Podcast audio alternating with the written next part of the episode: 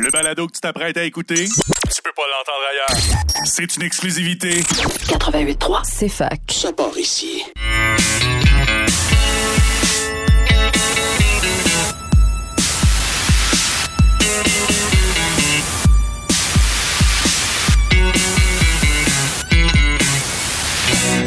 Un jour, je vais faire un film.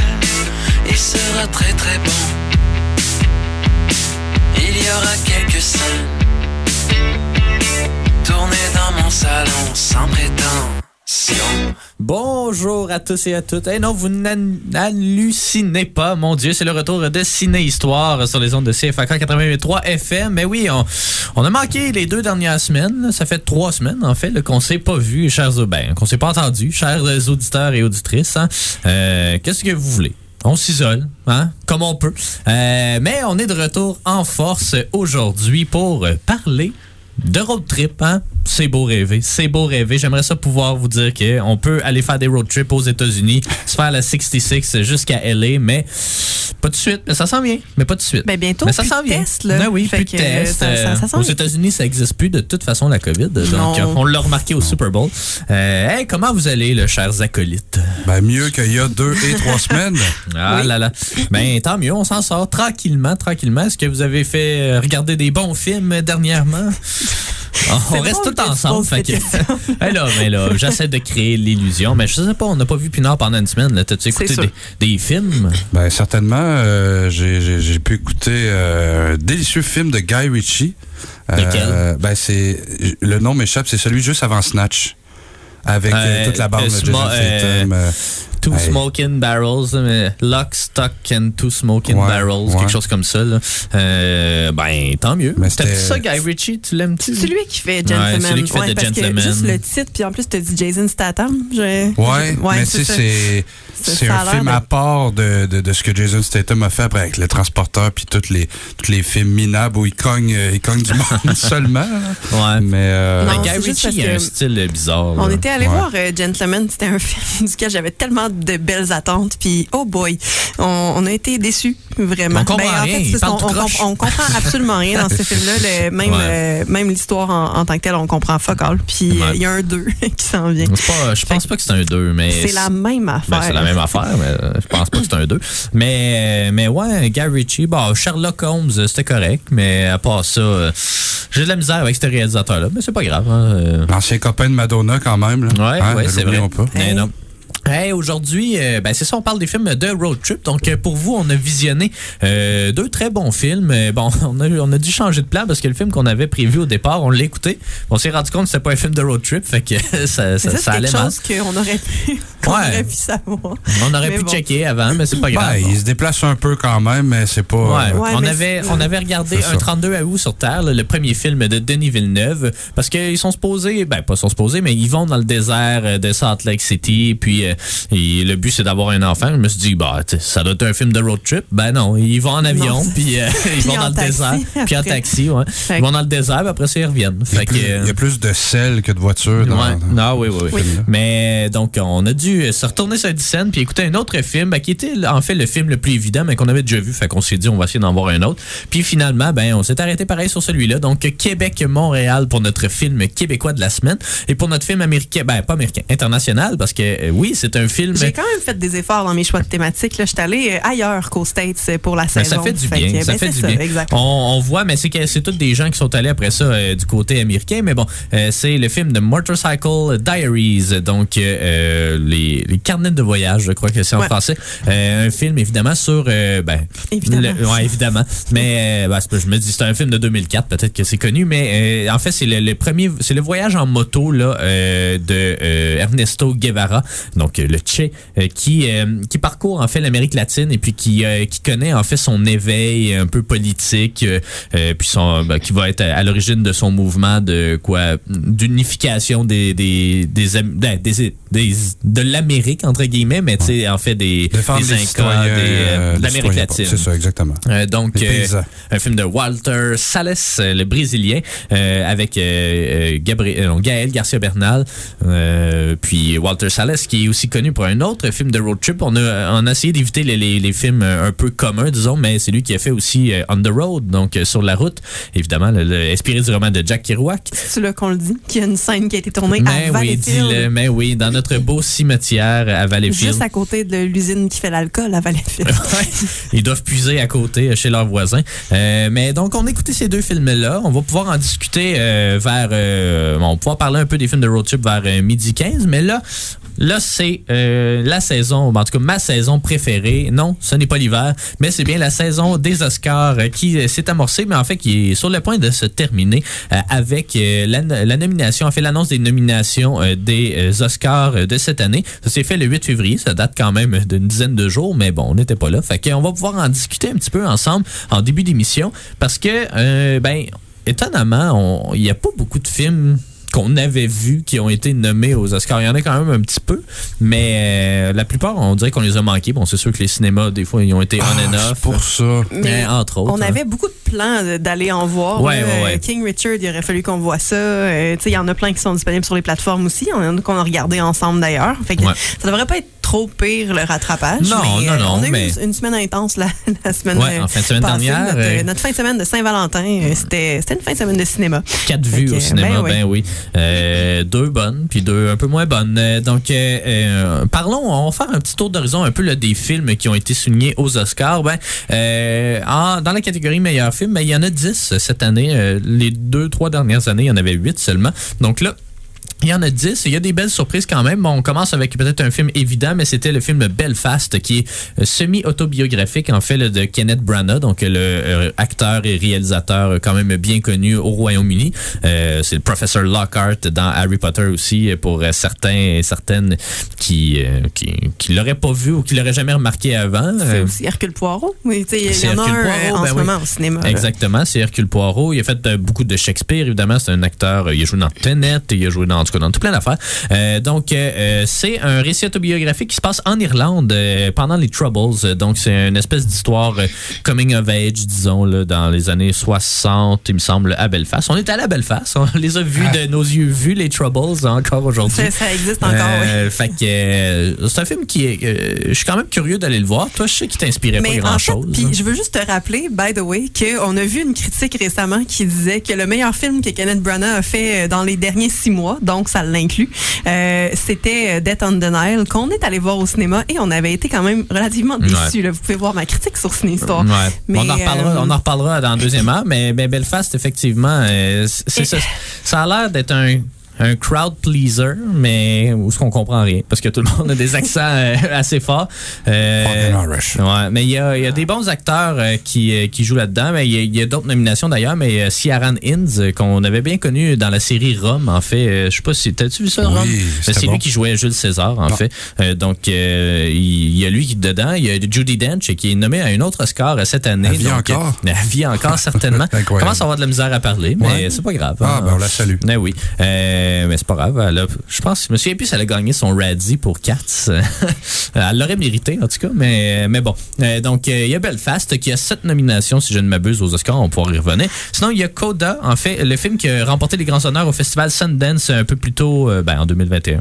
Pas cette année, mais en tout cas, il y a quasiment un an maintenant. Euh, ça parle encore, ben, je dis encore, mais c'est, ça parle d'un, un- euh, Coda, en fait, ça veut dire Child of Deaf, Deaf Adults. Donc, un enfant de parents sourds. Puis ça raconte un peu cette histoire-là. C'est un remake d'un documentaire, en fait. Euh, fait que c'est comme la roman, ben, la dramatisation du documentaire. Euh, un documentaire aussi qui avait été présenté à Sundance, étonnamment. Donc, euh, ça parle un peu de ça. Euh, je dis encore parce que l'année passée, il y avait The Sound of Metal euh, qui, qui justement s'intéressait à quelqu'un qui perd, qui perd l'audition du jour au lendemain. Donc, ça, quand même, était assez intéressant. Trois nominations aux Oscars. La plus grosse surprise, c'est Don't Look Up. Euh, ben, je- non, tu, tu dis ça parce que j'ai pas aimé le film, mais C'est parce que tu l'as tellement détesté avec véhémence. je l'ai détesté, mais euh, les critiques aussi l'ont pas aimé. là. Il y a comme 50 Metascore là. pour un meilleur film. Oh euh, oui, je, oui, je suis d'accord, mais le- t'étais tellement fâché. C'était drôle. Oh oui, je suis fâché, mais c'est correct. Mais c'est le plus récent film d'Adam McKay là, qu'on connaît évidemment pour. Bon, là, je dirais pas Step Brothers puis Talladega Nights, là, je vais dire euh, Vice Vice. puis The Big Short. Mais, euh, mais c'est ça, c'est pas un film qui a fait l'unanimité. Mais C'est clairement un film qui a fait beaucoup parler de lui, par exemple. C'est peut-être pour ça qu'il s'est ramassé avec quelques nominations, à mon avis. Euh, c'est jamais mauvais de faire parler de soi, là, euh, pour les bonnes ou pour les mauvaises raisons. c'est jamais mauvais de dénoncer le capitalisme sur Netflix, c'est ça? Ah, ben ouais, c'est ça. Ça, c'est un autre, Mais un autre non, débat. mais- Mais non, mais, Mais en fait, le- faut le aller chercher le cash où ce qui est. Pardon, le reproche principal que tu adressais à ce film-là, c'est que c'est des affaires C'est que c'était qu'on- pas bon. non, mais qu'on on, les connaît, on est capable de reconnaître qu'est-ce qu'ils critiquent. Tu sais, c'est clairement une critique Ah ouais. de l'administration Trump, mettons, euh, en, en gros, mais c'est Meryl Streep qui est euh, la présidente, mais euh, qui, qui c'est des affaires qui nous surprennent pas nécessairement puis Ben, qu'on est, ça. tanné de voir euh, au cinéma puis ben partout en fait puis qu'en même temps on le sait là, que la planète va mal puis comme dans ce film là c'est que juste personne l'écoute puis ben tout le monde meurt fait La que planète euh, va mal. Pourtant, il Ben fait oui. beau aujourd'hui. oui c'est ça oui, c'est ça. Presque 15 ans, jour pour jour, après la, la tempête historique de Sherbrooke, du 14 Ouais, février 14 2017, février, où ouais. 60 cm de neige étaient tombés. Mais ce Ouais. matin, on a juste du verglas. On a juste deux Oh, pouces de verglas, chanceux. fait que c'est ça. Euh, mais non, mais c'est ça.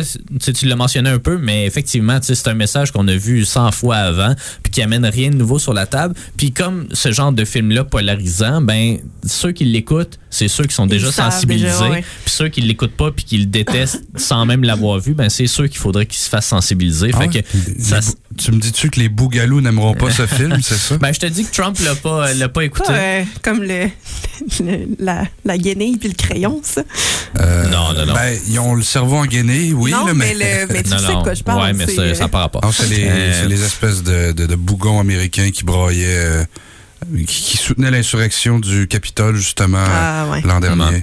Donc, euh, il y a Don't Look Up. Écoutez-le sur Netflix. euh, Faites-vous votre propre opinion. Euh, sinon, il y a le film euh, euh, japonais, je crois, Drive My Car, qui prend l'affiche, en fait, aujourd'hui euh, à la Maison du cinéma. Euh, donc, euh, ça a l'air d'un film assez contemplatif, je dirais. Là, c'est, je sais pas si c'est un road movie, mais en tout cas, en français, ils l'ont traduit en Conduis mon char. ouais, je, je sais pas pourquoi, là, mais c'est peut-être, peut-être qu'il y a des chevaux, je sais pas. Mais, euh, mais ouais, Conduis mon char, qui, qui prend l'affiche un peu partout aujourd'hui. Ça, c'est ça, ça a l'air d'un, d'un, d'un film un peu contemplatif. Ça dure trois heures. Euh, c'est un- une comédie dramatique, ben, plus un drame, en fait. Euh, donc, c'est après la mort d'une, de sa femme, euh, un homme qui est un acteur en fait puis un réalisateur euh, il reçoit l'offre de réaliser un, film euh, un film peu importe puis après ça il commence à- il est comme pris un peu dans les mystères de sa de la vie de sa femme des trucs comme ça. Mais tu sais j'ai aucune idée de quoi ça qu'on parle. mais la plupart la plupart des gens disent que c'est le meilleur film de, de l'année. Fait que j'ai bien hâte de voir parce qu'il n'y a pas juste cette nomination là évidemment. Il est nommé meilleur film. Fait que c'est rare que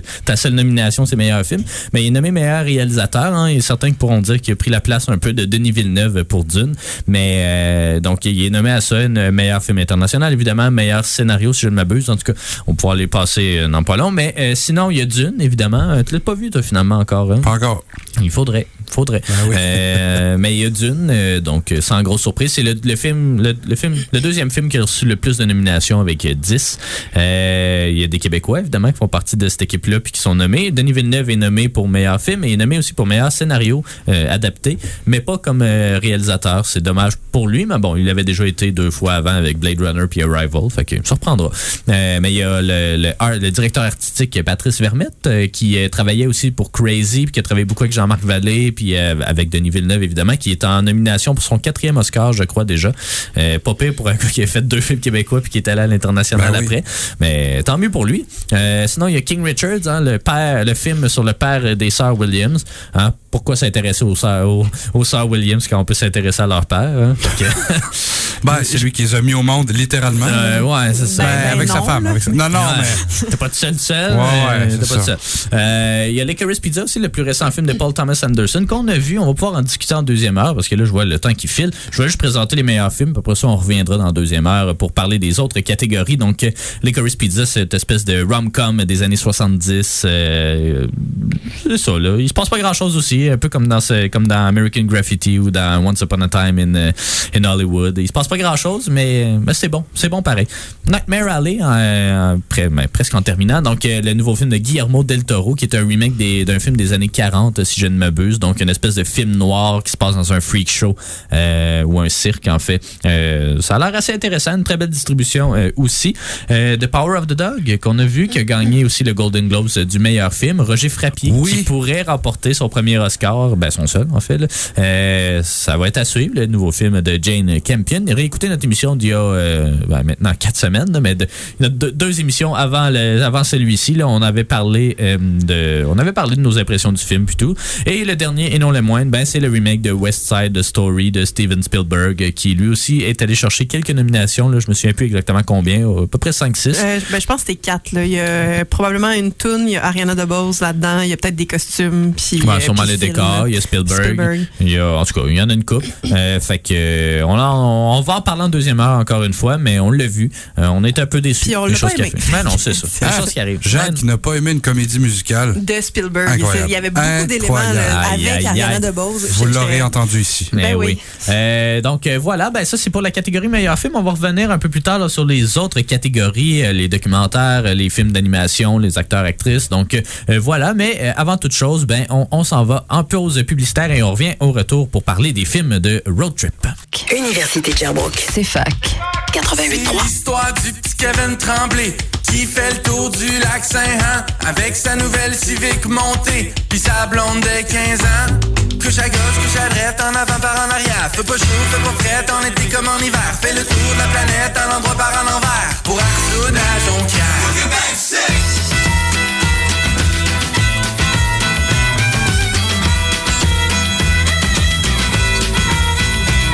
C'est l'histoire de Marie-Lou Thibodeau, grande adepte du compostage, qui mange local, vegan, puis bio, à part quand elle part en voyage.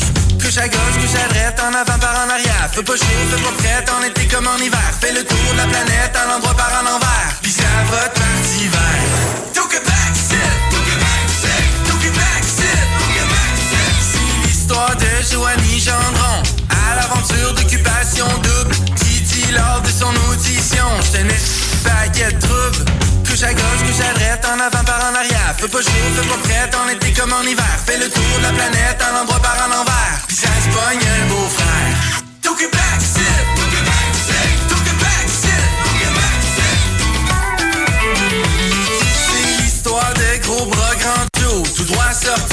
Nicolette, qui juge à la couleur de la peau pour distribuer ses étiquettes. Couche à gauche, couche à droite, en avant par en arrière. Fais pas chaud, fais pas frais, en été comme en hiver. Fais le tour de la planète, un endroit par en envers. Avec les sur le gros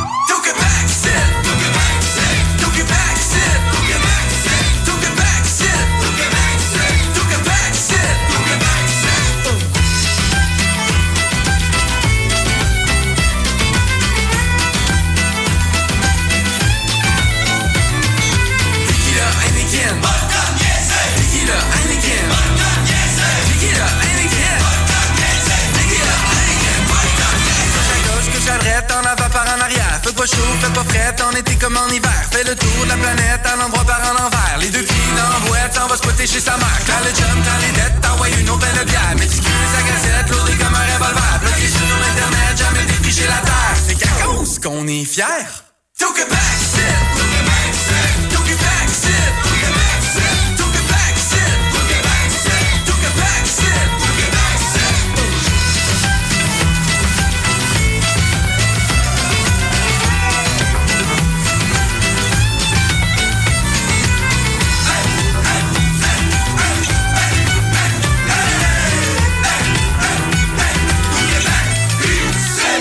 Ben, on C'est au Québec, c'est, hein? comme le dit Jérôme 50, euh, charmant type. Hein? Vous irez ré réécouter l'entrevue que j'ai fait avec lui. Euh, ça doit être en quelque part sur CFAC. C'est l'entrevue la plus décousue que j'ai donnée. Je pensais que j'étais avec Jean Leloup pendant un instant, mais non, mais non. euh, donc, euh, ben oui, on parle des films de road trip, un, un sous-genre du cinéma euh, que j'affectionne particulièrement parce que, bon, évidemment, je suis un voyageur dans l'âme. j'aime ça m'évader un peu, j'aime ça conduire, j'aime ça partir sur le fly. Donc, c'est essentiellement ce que la plupart des protagonistes dans ce genre de film-là font. Euh, est-ce que c'est un genre que vous aimez, vous autres, ou vous trouvez ça poche? Euh, je sais pas. C'est long, c'est redondant. Moi, j'aime même affaire. Ben non, j'aime ça parce que justement, ça laisse planer le potentiel euh, euh d'aventure avec un S, bien sûr, parce qu'on sait jamais à quoi s'attendre. On devrait pas savoir à quoi s'attendre, en fait. Et que, ben, si, si, si, je le regarde plus, plus loin, en fait, je, je vais laisser Jade parler, mais moi, ça me ramène, en fait, au, au western et même à certains films noirs où il euh, y, y, a un autostoppeur où euh, on va faire un bout en voiture ou euh, un bout en calèche, littéralement, ouais. comme dans J.A. Martin, photographe. Un road un trip, road en, trip calèche. en calèche. Ouais. Mais non, non, c'est c'est qu'il va y avoir des mystères, des, des personnages parfois qu'on va se dire, coudon, c'est un extraterrestre, ça. Mais non, non, moi, moi, je suis fasciné euh, par ce genre de film. Easy Rider, qui est, euh, qui est, euh, sais pas le. C'est le, le, le, summum, c'est fucké, mais le summum de, de, de ben en fait, c'est le nouvel Hollywood, là, ouais, littéralement, ouais, mais c'est, ouais. c'est, c'est tout un film de, de road trip, là, en fait. ça, ça, finit bien. Ouais, c'est ça. Toi aussi, j'imagine, ben, ça? Oui, mais en fait, tu l'as, tu l'as super bien nommé, Yann, euh, en disant, tu sais, ça ressemble un peu à des westerns, puis euh, des, des, films noirs aussi. Je vais pouvoir euh, y revenir un peu plus tard, mais euh, oui, j'aime vraiment les, ce genre de films-là. Tu sais, on est euh, des grands voyageurs. On a d'ailleurs voyagé ensemble, les trois, mais à Belfast, mais Pardon. Euh, oui, c'est un genre de film que, que j'aime beaucoup parce que c'est, euh, c'est, en fait, c'est la même chose que quand tu vis toi-même un voyage. Dans le fond, il y a beaucoup d'introspection dans, dans, ce genre de films-là. C'est euh, des films qui sont lents, qui sont contemplatifs, qu'on on, s'intéresse plus au, au, paysage, des études de personnages. C'est, puis c'est ça, ça fait penser justement à l'expérience que tu vis quand tu fais un voyage, surtout seul. Là, euh, plus en gang, c'est pas la même la même dynamique, mais euh, c'est ça, ça, ça vient me chercher. Là, des films comme Wild avec Reese Witherspoon, j'aime j'aime ça beaucoup quand même. Fait ouais. que, mais là, c'est ouais. pas un road trip, non, là, mais c'est un trip. C'est le même ouais, genre ouais, de, de, film. C'est des routes. Là, euh, euh, ça a toujours fait partie, en fait, ce genre de, de, de film-là. Ça a toujours fait partie du cinéma américain. Euh, évidemment, c'est là que c'est né aussi, mais les grands espaces donnent, euh, donnent place justement à, à ces voyages-là. il y en existe de plusieurs genres, comme vous l'avez mentionné. Oui, des westerns. Il y a beaucoup de comédies, évidemment, des body movies aussi. il y a beaucoup de films criminels aussi qui se passent sur la route, des drames et même des films d'action. Bon, je n'entrerai pas dans Fast and Furious là-dedans, là, mais tu sais, il euh, y en a d'autres, genre les Mad Max ou des trucs comme ça. Euh, ils ont tous en commun, en fait, un, un périple épisodique, euh, parce qu'on les regarde pas juste faire de la route. Là. Souvent, on les regarde quand ils s'arrêtent, mais un périple épisodique ou une quête un peu sur la route pour chercher à s'échapper ou vers un but, une destination, un accomplissement, la rédemption, hein, pourquoi pas. Avec, Avec, un, un A. Et voilà. la route est souvent considérée, en fait, pour les personnages comme un test que les personnages doivent affronter. Euh, il y a beaucoup de road movies américains qui partent. Ben en fait, la plupart des films euh, de road movie là, ils partent d'est en ouest euh, aux États-Unis. C'est souvent vers la quête de l'ouest, un peu comme les premiers les premiers explorateurs qui sont arrivés en Amérique. Donc c'est rare qu'on voit du monde de LA s'en aller à New York, mettons. c'est souvent plus l'inverse. Puis évidemment, ils passent souvent par la route 66, qui est probablement en plus elle est pas vraiment d'est en ouest là, elle est plus comme du nord, du nord-est au sud-ouest. Là, mais en pointe. Il y a la moitié de la route qui est du nord au sud. Là, mais bon, euh, donc euh, euh, la Route 66, évidemment. Bon, les deux films qu'on qu'on va parler aujourd'hui, euh, ils, ils, se passent pas aux États-Unis nécessairement, fait que c'est pas très représentatif, mais tu l'as mentionné. Ben, Easy Rider, en plus, c'est comme une exception à la règle parce ouais. que c'est le contraire. On part de la Californie ben, jusqu'au Mexique avec une halte en Nouvelle-Orléans. Puis tu t'arrêtes au Texas ou ouais, deux, là. c'est ça. Hein? Changer d'idée. Les hommes sont souvent euh, les personnages dominants dans ce type de récit-là, avec quelques exceptions, notamment Ben, Thelma et Louise. Louise de Ridley Scott. Euh, il y a également Boys on the Side, un film que je connaissais pas, mais qui est un road trip justement euh, euh, avec, euh, je je pense qu'ils sont plus que deux, deux femmes, là, mais en tout cas c'est un film d'à peu près la même année, le 95 en- environ. Euh, bien que, oui, Oh, vas-y. Est-ce que c'est là que je dis Crossroads avec Britney Spears aussi? Ah, boy! oh, boy! c'est ça- ça. T'insistes. Je m'en souviens, 2000, 2001 ou... euh, Ah, je sais J'ai pas. aucune idée. Je jamais pas. vu ça. Puis je veux pas le voir. Euh, donc ça, les personnages euh, mâles sont souvent dominants, bien que euh, les personnages féminins les accompagnent souvent, notamment comme dans On the Road ou euh, euh, Cannonball. Cannonball Run. Ben Ben oui, oui, ben je vais- ben oui.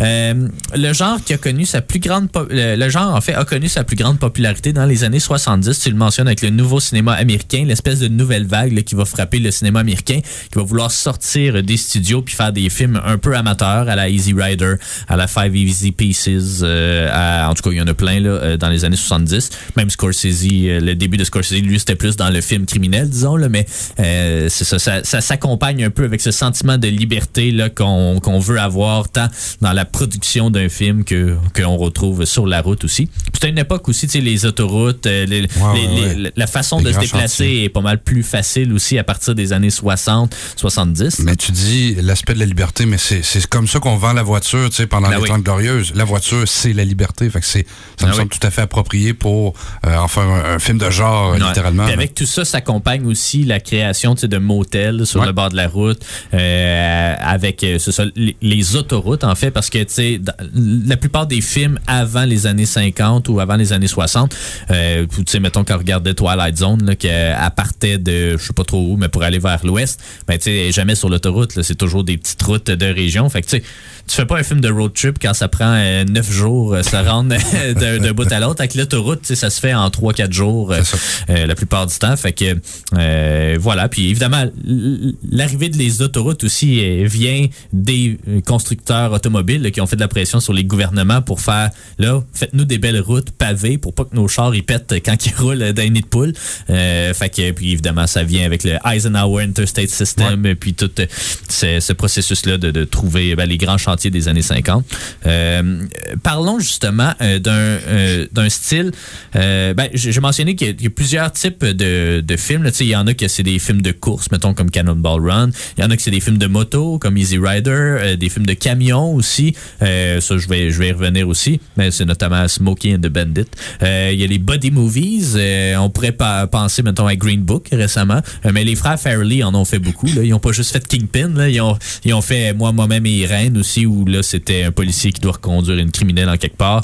Euh, Tu mettrais-tu Dumb and Number là-dedans? oui, Dumb Ouais. and Dumber, il rentre là-dedans aussi. J'ai pas vu le 2, j'imagine c'est la même affaire, mais en tout cas, je veux pas le Des voir. Euh, Il y a les Road Warrior movies aussi, ça c'est surtout dans le film d'exploitation là, mais tu sais des espèces d'affaires louches qui se passent sur la route là, on pense évidemment à Mad Max, euh, ça c'est plus en Australie aussi, mais tu sais il y a Duel notamment de Steven Spielberg où là c'est un, un char où il n'y a pas de conducteur qui tue du monde sur la route.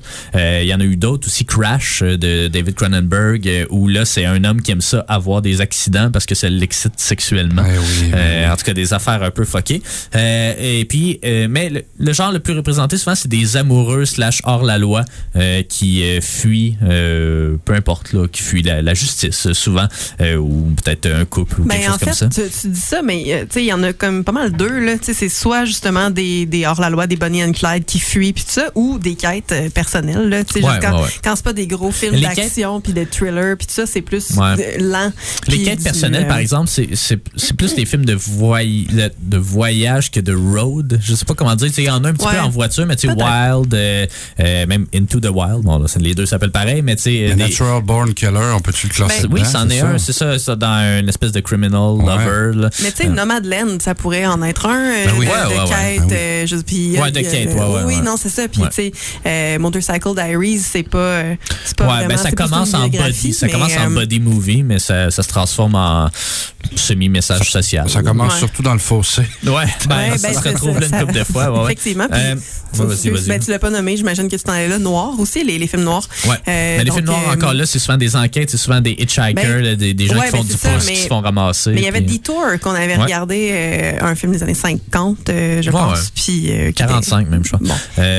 Mais ouais, c'est ça. Ben, je, je l'ai- là, je l'ai name drop, on name drop plein de films Ouais. évidemment là, mais c'est parce que c'est ça, c'est c'est un genre qui est facile à définir, mais qui est dur à circonscrire. Là. Je sais pas comment comment bien mettre Oh. ça. Ah, hein? le poète des beaux jours. Euh, donc, euh, bah, mais parlons justement du, du genre lovers on the run, là, tu sais, des gens qui fuient, euh, qui fuient pour trouver l'amour ou euh, le contraire en fait, Euh, ben, en tout cas, qui fuient une relation, qui fuient la justice, parce que ça se retrouve très tôt dans le cinéma. En fait, le deuxième film américain de Fritz Lang, un film qui s'appelle You Only Live Once de 1937, euh, ça l'abordait déjà. Bon, le char, il devait être un peu bizarre, euh, ça devait pas être fait pour faire du gros millage, euh, mais ça mettait en vedette notamment Henry Fonda. Il y a eu euh, Persons in Hiding, aussi un film de 1939 qui est inspiré d'un roman de J. Edgar Hoover, donc évidemment le, chef de la CIA pendant plusieurs années.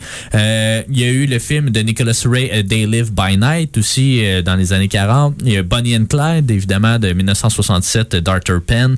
Euh, Badlands aussi, de Terrence Malick, où là, c'est un tueur en série qui tombe amoureuse d'une jeune fille de 16 ans puis qui part un peu euh, sur le go. Euh, c'est avec euh, Martin Sheen et Sissy Spacek, je crois. The Sugarland Express, qui est le deuxième film de Steven Spielberg aussi, où là, c'est encore une fois des criminels sur la route. Wild at Heart de David Lynch avec Nicolas Cage et... Laura Dern, je crois, un peu plus tard, années 90. California, aussi un film avec Brad Pitt. Euh, True Romance, euh, écrit par Tarantino, comme l'autre film aussi, Natural Born Killers, là, donc euh, de Oliver Stone. Donc, il y a vraiment un, un grand... Ça, part des années 40, puis encore aujourd'hui, il y en a de ce genre de films-là. Fait que ça, ça vraiment, ça fait sa marque, vraiment, euh, ces espèces de films poursuites-là. là. Ah ouais, ben c'est ça, là, t'es dans le, le sous-genre poursuite, là, mais Ouais. euh, il y en a quand même dans les années 30, là, des, euh, des Ouais. films de, de, de road trip, dans le fond, Ouais. mais beaucoup d'adaptations de, de littérature aussi, là, le, le premier que j'avais réussi à trouver, c'était Huckleberry Finn, dans le fond, qui est, Ouais. je ok, d'accord, mais comme, Ouais, ça a quand même un matériel d'origine, euh, sinon, l'autre est daté de 1934, euh, It Happened One Night. Puis, One Night de sinon, Frank je, je pensais que c'était Stagecoach, le, le premier, mais on est euh, vraiment plus tard, là, en 39, mais... euh, Ben, pas vraiment plus Ben tard. non, ben, cinq on- ans après. On mais avait ouais, ouais. regardé, c'est pas les mêmes années du tout, mais on avait regardé ensemble euh, Les raisins de la colère aussi, qui est un autre euh, Ouais. bon exemple, mais tu sais, justement, Ouais. euh, donc beaucoup d'adaptations, j'ai l'impression, Mais là, ça, c'est des, ce pro- des proto-road movies. Tu sais, Il y en a d'autres. Puis, puis là, tu sais, c'est c'est drôle. Au départ, j'étais comme, ah ouais, vraiment, mais quand j'y repense, ça fait un peu partie de ça. Mais euh, The Wizard of Oz, euh, il y a J'y- pas, J'y ai pensé il y a pas de véhicule, mais, euh, mais, tu sais, ils suivent une route, puis pour arriver. Littéralement. Tu sais, c'est ça, ça reprend les codes du genre, mais c'était avant qu'on ait tu sais, un bon système pour se déplacer, tu sais, des bonnes voitures, euh, justement. Euh, tu sais, le landmark, mou- euh, le, le- le film phare, disons, de ce mouvement-là, c'est vraiment Easy Rider, là, on l'a mentionné. Puis tous les films là, de fin 60, début 70. Mais c'est ça, il y avait les, les protos, tu en as mentionné, mais c'est ça, Stagecoach. C'est tous les films western à la base sont déjà un peu des road movies. Tu sais, récemment, bon, ça c'est récent, là, mais News of the World aussi. là, c'est- des, des ouais. nomades qui se promènent dans euh, l'ouest américain. Encore une fois, toujours vers l'ouest. Euh, des fois un peu vers le sud, mais c'est ça. J'ai jamais vers New York. hein. Euh, Il y, a eu- il y a eu. Puis tu sais, il y a d'autres sous-genres aussi. Là, tu sais, c'est ça qu'il n'y a pas de véhicules motorisés, mais, mais qu'on fuit quand même, puis qu'on prend la route pour ça. Notamment de Defiant Ones. Euh, ça, vous l'avez sûrement pas vu, mais euh, vous avez peut-être vu la parodie des, des Simpsons, en fait. Mais c'est avec Sidney Poitier. Là, c'est deux criminels, un noir puis un blanc, qui sont attachés puis qui fuient euh, justement, euh, qui fuient la prison puis qui essaient de, de s'échapper puis tout. Là. Fait que, en tout cas, il y a eu un, un gros épisode de des Simpsons là-dessus. Euh, Il y a euh, aussi Oh Brother Where Art Thou euh, des Ouais. frères Cohen, euh, qui c'est essentiellement le même principe. Euh, fait que ça, ça fait toute partie de ce mouvement proto-là. Mais tu sais, à partir des années 60-70, quand on a des bons véhicules, ben là, on embarque sa route puis euh, puis on- il y a no turning back. Euh, Il y a euh, Midnight Cowboy, il y a Duel, encore une fois que j'ai mentionné, plus euh, cinéma d'horreur, Mad Max, euh, Paris, Texas, euh, qu'on avait vu, je crois, tous ensemble. Donc euh, ça, c'est une des rares exceptions aussi où on fait. Ben, en tout cas, ça se promène d'un bord puis de l'autre, mais euh, essentiellement, on s'en va un peu vers l'est, vers le Texas, mais ça se passe pas mal toujours dans le sud des États-Unis. Euh, Stranger Than Paradise, euh, qui est, si je ne m'abuse, le premier film de Jim Jarmusch. Il y a My Own Private Idaho avec Keanu Reeves et River Phoenix, où là, c'est deux, euh, deux magouilleurs, disons, euh, euh, des jeunes adolescents, là, c'est ça qui essaient de, de rejoindre Seattle, il me semble. Euh, ça fait longtemps que je l'ai pas vu. Je sais Euh, pas si tu l'avais nommé euh, Planes, Trains Non, mais c'est ça, on en avait parlé pour on en notre émission, parlé, euh, euh, sur euh, l'émission sur Thanksgiving. C'en est un aussi, From Dusk Till Dawn, encore une fois, avec euh, Tarantino. Euh, donc, euh, il y a euh, Crash, je l'ai mentionné, Fear and Loathing in Las Vegas, Ouais. quoi qu'on reste beaucoup plus euh, autour de Las Vegas. Euh, Il y a Y tu m'aimes Tambien, aussi un très très bon film d'Alfonso Cuaron, euh, encore avec Gaël Garcia Bernal et Diego Luna. Euh, très bon film. On a hésité entre celui-là puis Motorcycle Diaries, euh, vu qu'il y avait plus de gens qui n'avaient pas vu Motorcycle. On est allé euh, avec ce film-là. Mais Y tu m'aimes Tambien, c'est pas mal, en tout cas, un de mes films préférés de, de route. Euh, Il y a eu, euh, euh, il y a eu beaucoup de comédies aussi, surtout même dans les années 40 en fait. Il y avait une série qui s'appelait Road 2, puis là il y en a plein. Euh, c'est c'est une série de films qui mettaient en vedette euh, Bing Crosby et euh, Bob Hope.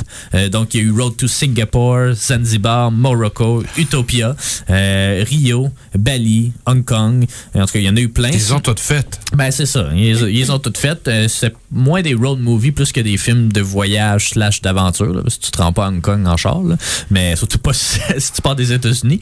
Euh, mais euh, sinon, il y a eu euh, quelques proto-films aussi. W.C. Fields qui a fait euh, It's a Gift, euh, qui est un court-métrage. Sinon, peut-être le plus connu film épique de ce genre-là, ben, c'est It's a Mad, Mad, Mad, Mad World.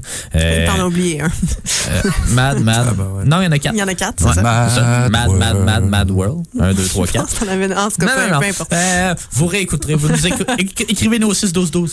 Euh, mais euh, donc ça c'est un film épique, un film choral avec plein de gens euh, qui euh, s'en vont vers l'ouest justement pour essayer d'aller euh, récupérer un trésor.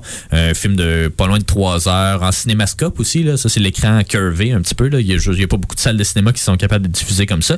Euh, mais après ça il y en a eu d'autres plus modestes, notamment American Graffiti. Il se passe pas grand-chose, ils se promènent dans les trois mêmes rues du village là, mais Ouais, essentiellement un- un ben, un peu, tu sais, comme Days and Confused aussi. Ouais, mais- la plupart des scènes se passent dans un char, mais. Oui, mais c'est pas des films de road trip, c'est des, c'est, Ben, des c'est des Ben, c'est que nuit, à partir puis- du moment, tu sais, il y a comme une espèce de gradation entre t'as le désir de liberté, puis après ça, avec la liberté vient comme le flânage. Fait que tu sais, ça c'est comme des films de flânage. Tu pognes ton char, puis tu déambules un peu Ah partout. Ah, Fait ben là, Dumb and Dumber, d'abord, c'est un road movie. ben oui, c'en est un. C'en est un. Euh, Il y a eu les films National Lampoon Vacation Eh aussi, oui. ben, les deux premiers, disons, là, qui le sont. Euh, Il y a eu euh, Al Needham, comme je mentionnais, Cannonball Run 1 et 2. Il y a eu Smokey and the Bandits 1, 2, 3. Savez-vous c'est quoi ce Smokey and the Bandits? Je connais Euh, le titre, mais c'est pas mal ça. c'est euh, c'est vraiment bizarre, là, mais c'est comme ils doivent se dépêcher avec un truck d'aller euh, d'aller faire une livraison, mais ils veulent il faut, le faire vite, fait qu'ils n'ont pas le choix de rouler au-dessus de la limite. Fait qu'ils ont comme un convoi de char qui doit rouler avant euh, le camion pour se faire pogner par la police. Comme ça, ils pognent pas le camion. Euh, fait que euh, je me souviens, j'avais vu ça à TQS dans le temps, puis je me suis dit, c'est révolutionnaire. Comme concept, je devrais faire ça, suivre une ambulance ou quelque chose. Euh, mais, mais ouais, fait que euh, c'est ça. Ça prenait pas grand-chose dans le temps faire un film. Euh, Il y a eu les Blues Brothers aussi, là, qui, euh, qui reprennent un peu ça. Euh, dans les années 80, ben là, c'était plus des gros drames. euh, Something Wild de Jonathan Demme, Rain Man. Vagabond. Euh, ouais, euh, ouais, 80, c'est vrai. Euh, Plane Trains and Automobile, bon, Dumb and Dumber, puis The Road Trip en 2000 aussi. Euh, Est-ce que Vagabond, c'est Flouk, le chien? non. C'est- un film non, français Vagabond, de- en de fait, c'est le, le film, c'est le titre en anglais. Là, C'est Le- sans toi ni loi, mais toi avec un T. Ouais. C'est tout un jeu de mots. Voilà. Euh, sinon, ben, dans les années 2000 euh, aussi, il y en a eu quand même plusieurs. Little Miss Sunshine qui a gagné aussi euh, à Sundance. Euh, un un peu moins euh, facile, disons, euh, un peu moins naturel qui nous viendrait, mais Borat. Ben, je- Ah oui, ben oui! ça fait partie de mes C'est recherches. vrai, mais c'est toujours ça, toujours d'est en ouest, toujours euh, en quête de quelque chose. Si tu vas arriver au bout de ton objectif, puis finalement, ben, c'est L'objectif, c'est Pamela Anderson. Euh, ouais, fait que Mais, tu sais, euh, ça, ça, ça se garoche un peu dans tous les genres. Euh, puis c'est ça qui est, qui est fantastique avec le film de, de, de voiture. Là, toi, tu voulais Ben, nous parler. un- un- là. non, non, mais juste un, parce que j'ai une liste, moi aussi, puis tu sais, il y en a quand même un que t'as pas nommé, que, un film que t'apprécies euh, quand même vraiment beaucoup, là, de Wes Anderson. Euh, ouais, Darjeeling, Darjeeling, mais euh, ouais, en euh, train. Ben ouais. Ouais, ça compte. Mais, mais c'est ça, mais toi, t'es tombé sur une analyse, en fait, là, sur, euh, sur les road movies. En fait, ben, je, je- en faisant mes recherches, c'est quand même drôle parce que, tu sais, Wiki avait pas grand chose à, à m'apprendre. Puis, euh, je suis tombée comme dans des espèces de sites. euh, tu sais, on fait plus des recherches avec le genre de site que j'ai trouvé pour vrai. Puis, c'était vraiment drôle comme expérience. Mais, euh, j'étais arrivée sur une espèce de, de thèse de doctorat, là, euh, qui, qui posait la question que j'ai trouvé quand même vraiment intéressante. Est-ce que le film de road trip est un genre statique? Puis euh, j'aurais aimé qu'on qu'on en jase de ça. Parce non, que, ça bouge. non, mais parce que, tu sais, ce qu'il ce qu'il disait, puis là, je vais, je vais tout péter mes punches, mais, tu sais, ce qu'il disait, dans le fond, c'est que le la structure des films de road trip est vraiment différente de, de tous les autres films. Il n'y a pas vraiment comme euh, une structure en trois actes, là, comme on connaît habituellement, situation euh, initiale, finale, le dé- développe- développement pardon, dans le milieu. Euh, c'est plus des films qui sont introspectifs, c'est des films de, des études de personnages, c'est euh, des films qui sont lents, qui euh, qui a pas beaucoup d'action, mais ça dépend du genre du, du film évidemment, mais euh, il y a pas euh, d'antagoniste, il a pas, c'est plus des, des processus euh, qui sont mentaux dans le fond, puis c'est vraiment le personnage qui réfléchit à sa vie, puis tu sais, puis ça disait dans le fond que le, le film en tant que tel, ben c'est un, un char qui avance, mais euh, dans la réalité, c'est il se passe rien dans ces films-là, fait que c'est comme antithétique, puis je trouvais ça, euh, je trouvais ça intéressant à, à amener. Ben, c'est pas Puis, euh, faux. tu sais, C'est, euh, c'est vrai que le, le- tu au final, le décor, c'est, rare les films de road tu qui sont là pour visiter. Tu sais, Il y a National Lampoon Vacation, mettons, là, mais tu sais, c'est rare qu'on fait le voyage pour visiter, alors que, sais, mettons, nous autres, c'est ce qu'on ferait. Les autres, ils- c'est c'est vraiment pour faire du kilométrage. C'est pour, pour aller Mais ailleurs, pour, fuir arriver, quelque chose. ça, c'est pour ou arriver à une destination, qu'elle soit euh, physique ou mentale. Là, Ouais. de- fait que c'est vraiment des, des films dans lesquels les personnages sont dans des quêtes justement personnelles. Ils partent pour fuir des problèmes ou pour se retrouver ou pour. euh, c'est pour ça que je disais que ça me rappelle aussi les, les voyages qu'on fait seuls beaucoup, Euh, parce que des voyages à plus qu'un, ben c'est pas la même dynamique là, mais Ouais. c'est ça. Non, mais c'est vrai que c'est intéressant. C'est une belle réflexion à, à, à se poser, en tout cas à avoir sur ce genre-là. C'est sûr que ça s'applique pas évidemment à tous les euh, tous les films, dépendamment de- du, du style, mais c'est surtout pour les drames. J'ai l'impression là, tu sais, euh, Ben oui. euh, justement cette quête là qu'on retrouve dans des films où c'est habituellement c'est du monde qui marche, là, Wild, euh, euh, l'autre là, dans les Appalaches là. euh, Les, les deux euh, les monsieur deux vieux, là, ouais. je me souviens plus comment ça s'appelle, mais euh, mais c'est ça, tu sais, c'est souvent des quêtes initiatiques là, justement pour essayer de de faire Ben, même- euh, table même rase, je sais plus, pas. même plus que dans n'importe quel autre genre de film parce qu'on est littéralement sur une route. Il y a clairement comme une destination. Tu sais, puis même je pensais, c'est pas exactement la même chose, mais euh, Walkabout, euh, qui, en, qui en est un aussi, là, euh, c'est ouais. un, un critérium que j'avais vraiment, vraiment aimé, toi aussi d'ailleurs. Ouais. Mais euh, c'est ça, tu sais, il y a comme encore plus dans ce genre de film-là, il y a vraiment une destination, un but, un objectif clair qui est un lieu, mais un lieu en dedans aussi. Tu sais, il y a comme il y a quelque chose de, de, de psychique là-dedans. Là, de- ouais. Intéressant, intéressant. Et vous, quel est votre film préféré de road movie, chers auditeurs et auditrices? Ben, écrivez-nous euh, sur la page de Ciné Histoire. Peut-être euh, juste euh, en, en terminant, Oui. euh, j'imagine la, la thématique, tu sais, c'est dans, dans mes sites louches là, que, Ouais. que j'ai trouvé qui disaient quand même les, les issues de ces films-là, les situations finales, dans le fond, il y a comme plusieurs options. Là. Donc, euh, soit on rentre à la maison après avoir réussi à atteindre un objectif, soit on trouve une nouvelle maison euh, parce que ce qu'on avait ne nous convient plus. Euh, L'aventure se poursuit indéfiniment, donc c'est, on continue. Soit euh, il n'y a pas d'issue, puis on peut pas retourner en arrière, donc euh, dans, ce mom- dans ces cas-là, ils meurent, soit, Ouais. soit par eux-mêmes ou par des circonstances extérieures. Je l'ai jamais vu, malheureusement. Ben, mais euh, bon. Ouais, merci. Ben voilà. On, on Ou, va euh, l'écouter. ou une fin qui a pas du tout d'évolution là, euh, que tu sais ben, c'est un peu comme l'aventure se poursuit mais tu sais que y a- comme ça s'arrête puis c'est tout puis tu sais, c'est ça. Il n'y a pas l'option un récit dont vous êtes le héros? non? Non? allez à la Ah. page 84 Sur Netflix, il faut que tu fasses tes décisions là, avant qu'il soit trop tard. Bandersnatch. Euh, ouais, c'est ça. Euh, voilà, ben, c'est notre euh, bref tour d'horizon sur les films euh, de road movie. Au retour, on va parler de Québec-Montréal. On va commencer par le film québécois, puis euh, donc restez des nôtres. Vous êtes sur les ondes du CFK 88.3 FM.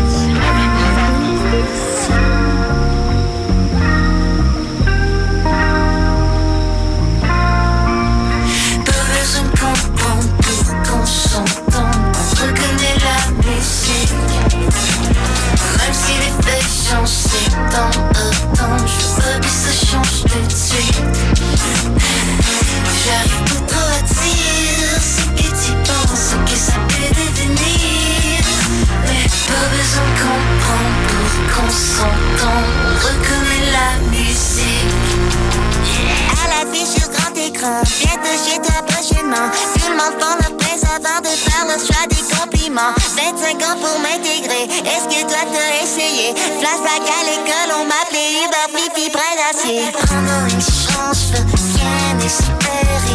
Arrache une branche pour venir me pêcher. Canal Saint-Martin, ta vie. L'automobile était des prix. J'espère que tu sais que ça peut finir si t'en as envie.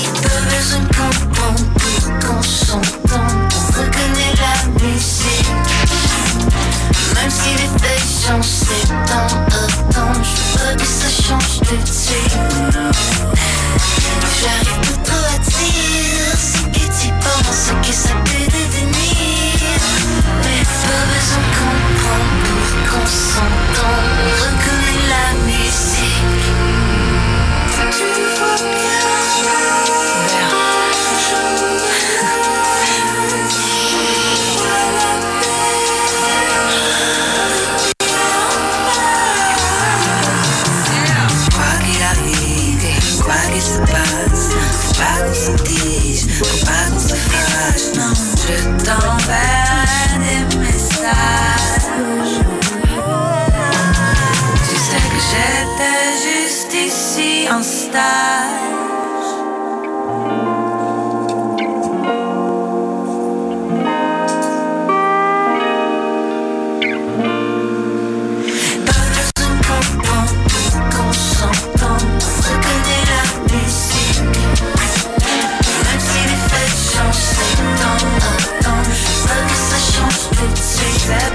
Suite.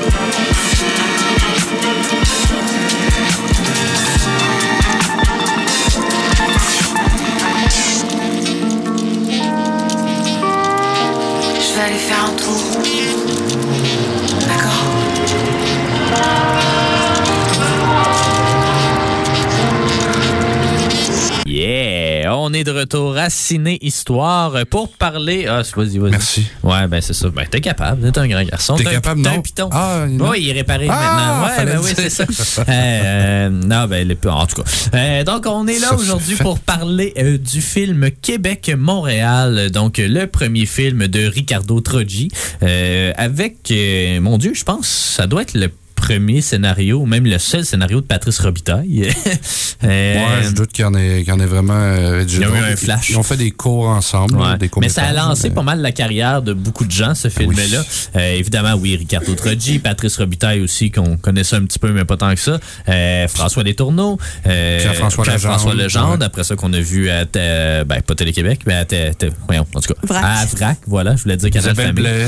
Isabelle Blais, Julie Le Breton, euh, et Tony Conte, non. Euh, non, non, mais euh, il y avait les autres aussi qu'on n'a pas vu beaucoup, mais euh, Jean-Philippe Pearson puis euh, Stéphane Breton, qu'on a vu surtout dans leur projet, Cheech, dans, c'est quoi donc, on me souvient plus de l'autre film. Ah. Stéphane Breton a surtout été connu pour avoir joué dans Mon meilleur ennemi. euh, Ouais, horloge biologique, c'est ça Ouais. que je cherchais, mais euh, toute la gang, évidemment, sont allés jouer dans horloge biologique. Euh, Québec-Montréal, c'est, euh, ben, ça le dit. là. Je pense que ça, c'est un- alors que les États-Unis, ben, encore, c'est un voyage d'est en ouest, encore une fois, mais tu sais, c'est pas mal le gros voyage que les Québécois et Québécoises euh, ont toutes fait au moins une fois dans leur vie. Hein. Québec-Montréal par la 20. hein. Il n'y a pas beaucoup de gens qui prennent la 40, hein, c'est drôle.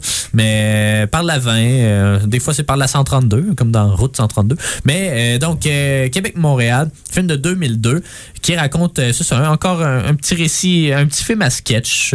Donc, c'est quatre, je crois, quatre personnes différentes là, qui, euh, qui quittent euh, de Québec vers Montréal. Donc, il y a le couple formé de Pierre-François Legendre et Julie Le Breton euh, qui s'en vont emménager à Montréal. T'as trois chums, euh, Robitaille, euh, Jean-Philippe Pearson et euh, Stéphane Breton qui s'en vont dans le sud. Fait qu'ils s'en vont prendre... Dans le temps, j'imagine que l'aéroport Jean-Lesage n'était pas desservi par grand-chose. Fait que ils s'en vont prendre l'avion à... euh, on espère que c'est pas Mirabel. Ouais, ça devait être. C'était quoi dans Dorval, tout simplement, avant, avant que ça s'appelle euh, Elliott Trudeau.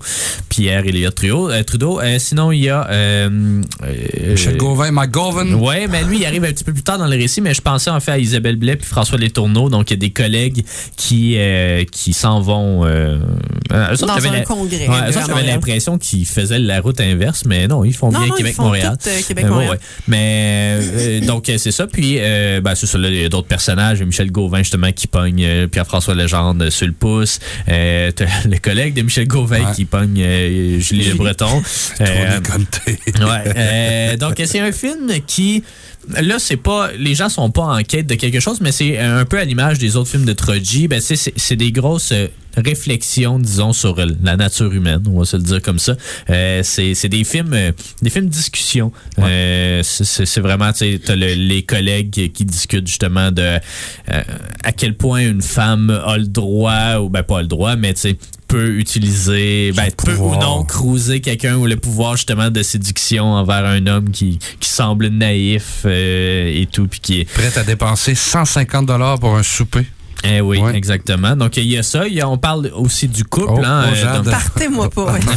on parle du couple avec Pierre-François Legendre et Julie Le Breton. Donc, comment est-ce que euh, le sacrifice de l'un peut euh, entraver, disons, la liberté de l'autre ou des trucs comme ça. Donc, euh, 5 cents de moins cher chez l'Indien, Oui. évidemment.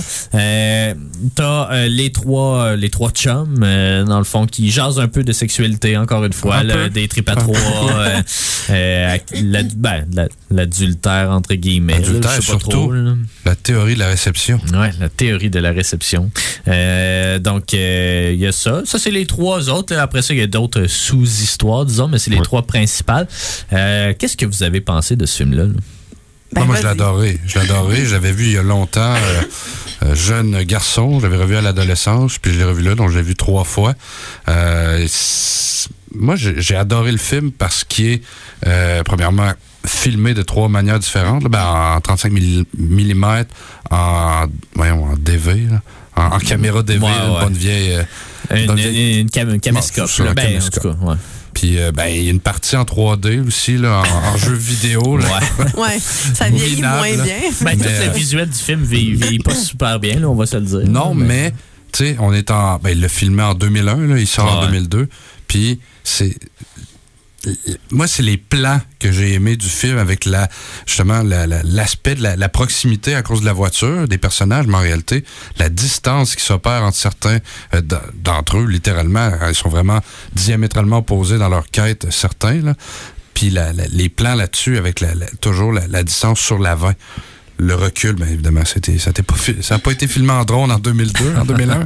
évidemment, en, en hélicoptère ou en avion, là, mais c'est, c'est beau. Moi, je trouve ça beau. Et, bon, c'est pas un film de paysage, littéralement, c'est la la veine. des plans de voiture, des, des close-up euh, sur le, le dashboard. Là, le- mais euh, non, non, j'ai, aimé ça. Puis les- évidemment, le, le cycle amoureux est tellement bien euh, caricaturé, représenté dans le film par les, euh, ben, les, les différents personnages. Puis le, le- le- moi, c'est l'aspect du personnage minable qui est encore envoyé à Pierre-François Legendre et euh, François Letourneau. Ça commençait pour eux, mais ça les a suivis toute leur carrière, finalement, Ouais. quand on, on- on regarde ça d'une vue d'ensemble. Puis, ben, c'est ça. Pour moi, c'est un, petit coup de cœur que, que j'aime toujours, parce qu'en plus des, des road movies québécois, il n'y en a pas gros. Ben, t'as parlé de Route 132 de- de- Ouais. d'Alexis, euh, pas Alexis, Euh, Louis Bélanger. Louis Bélanger, ouais. Et il y a Issoudun, qui est un film de 2003 euh, de Micheline Langto, donc qui, qui, qui se passe littéralement encore ça avant. Il n'y en a pas beaucoup, donc il faut savoir les apprécier quand euh, ils passent. Ouais. Et toi, Toi, Jade? Qui a fait, qui a fait un petit clin d'œil là, tantôt, qui a sourcillé. Oui, mais c'est parce que j'ai trouvé ça super intéressant que tu disais qu'ils sont, euh, sont proches mais loin. Là. En même temps, c'était comme une, une belle petite piste d'analyse. J'ai Ouais. bien aimé euh, ton, ton commentaire parce que, parce que oui, c'est très vrai.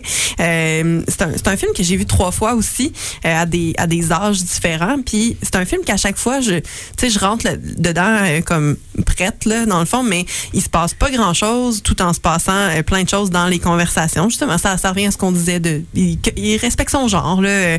Mais... euh, c'est un film que je regarderais tout le temps, dans le sens que c'est c'est le fun à regarder, ça passe vite. C'est euh, c'est toujours cool de, de suivre les histoires. Puis la, la meilleure arrive vers la moitié, fait que fait qu'on a comme pas le choix de rester là.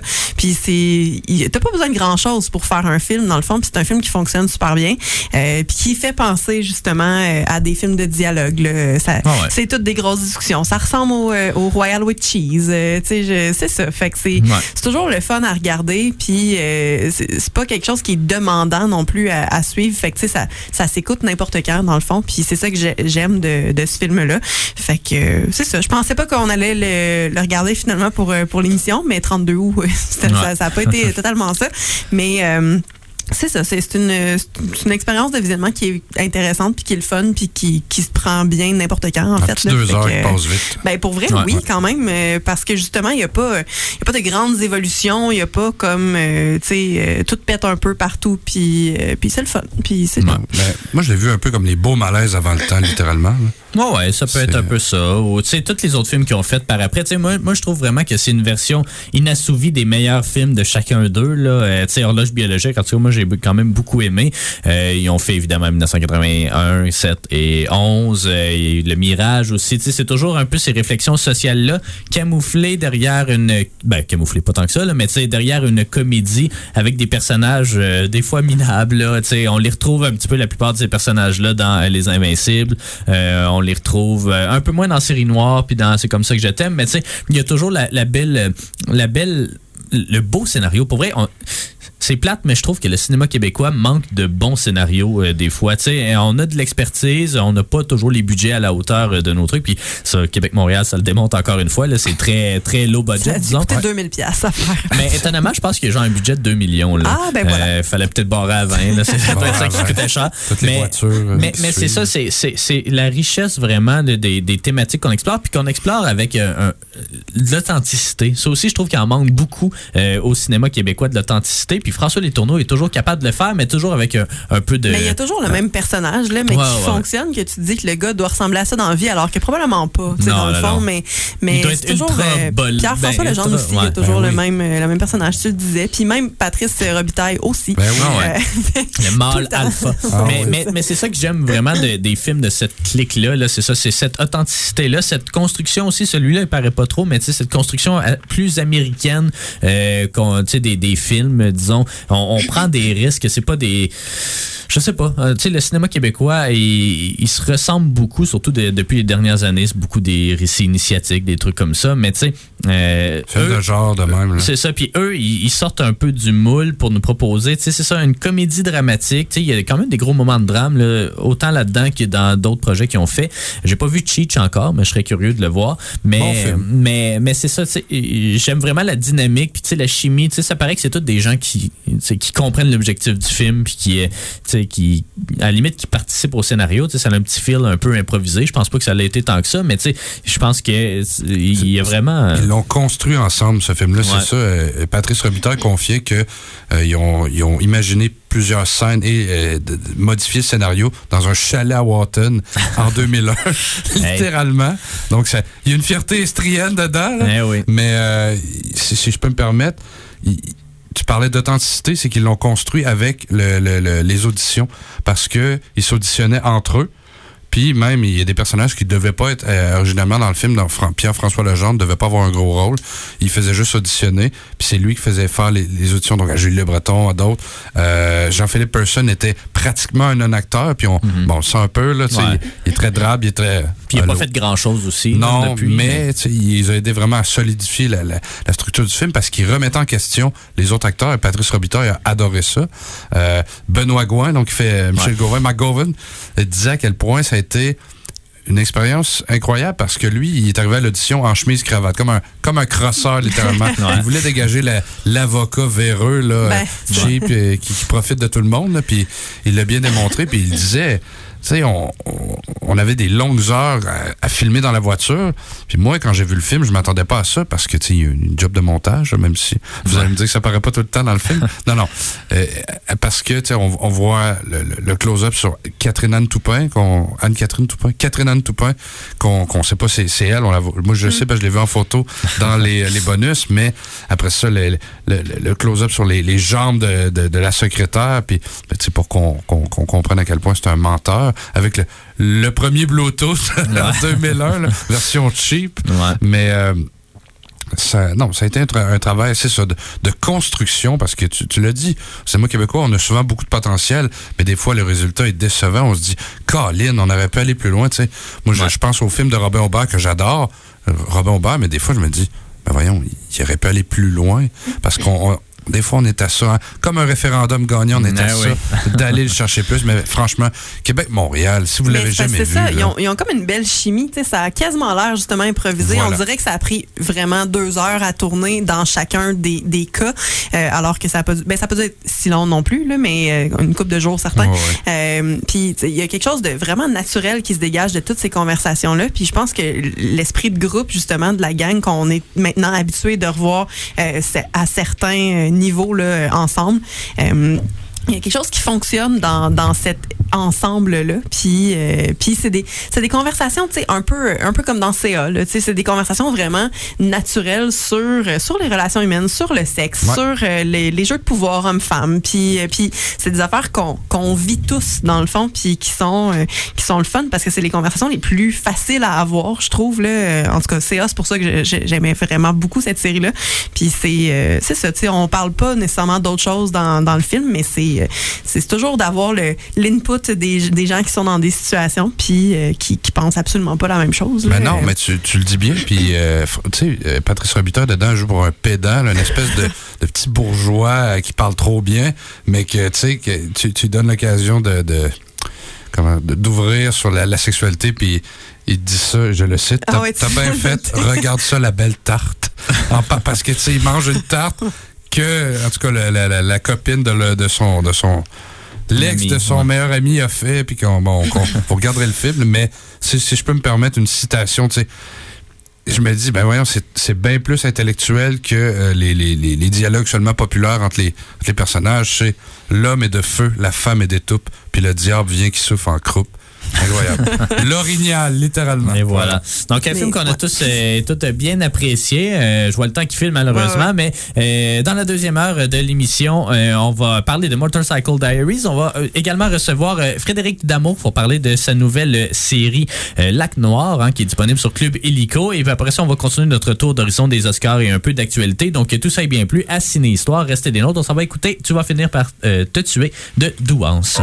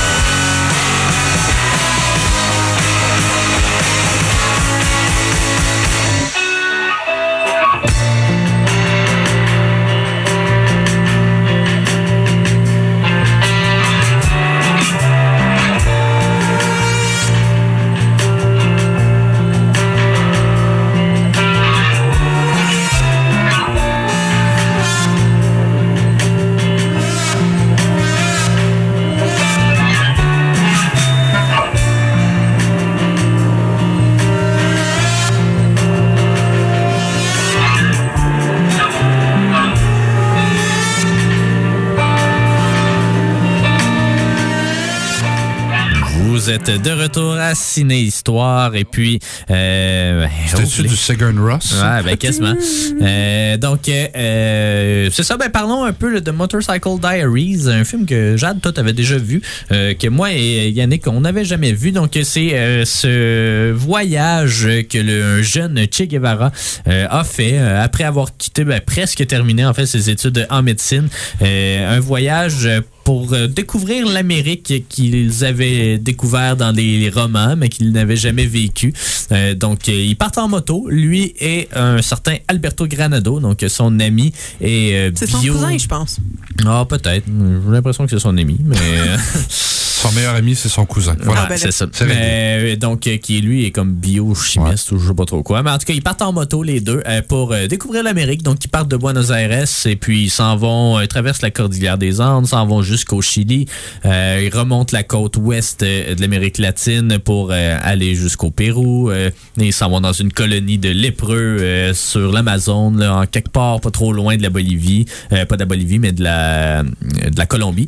Euh, puis ils finissent ça au Venezuela. Donc, euh, un road movie, d'une certaine façon, là, même s'ils se déplacent pas juste en moto, puis qu'à partir de la moitié du film, ils sont à pied. Mais, euh, donc, euh, voilà, un- Évidemment, c'est basé sur les carnets de voyage, donc les, journaux que Guevara avait ben, a fait puis qui ont été publiés. Là, je ne sais pas exactement à quel moment.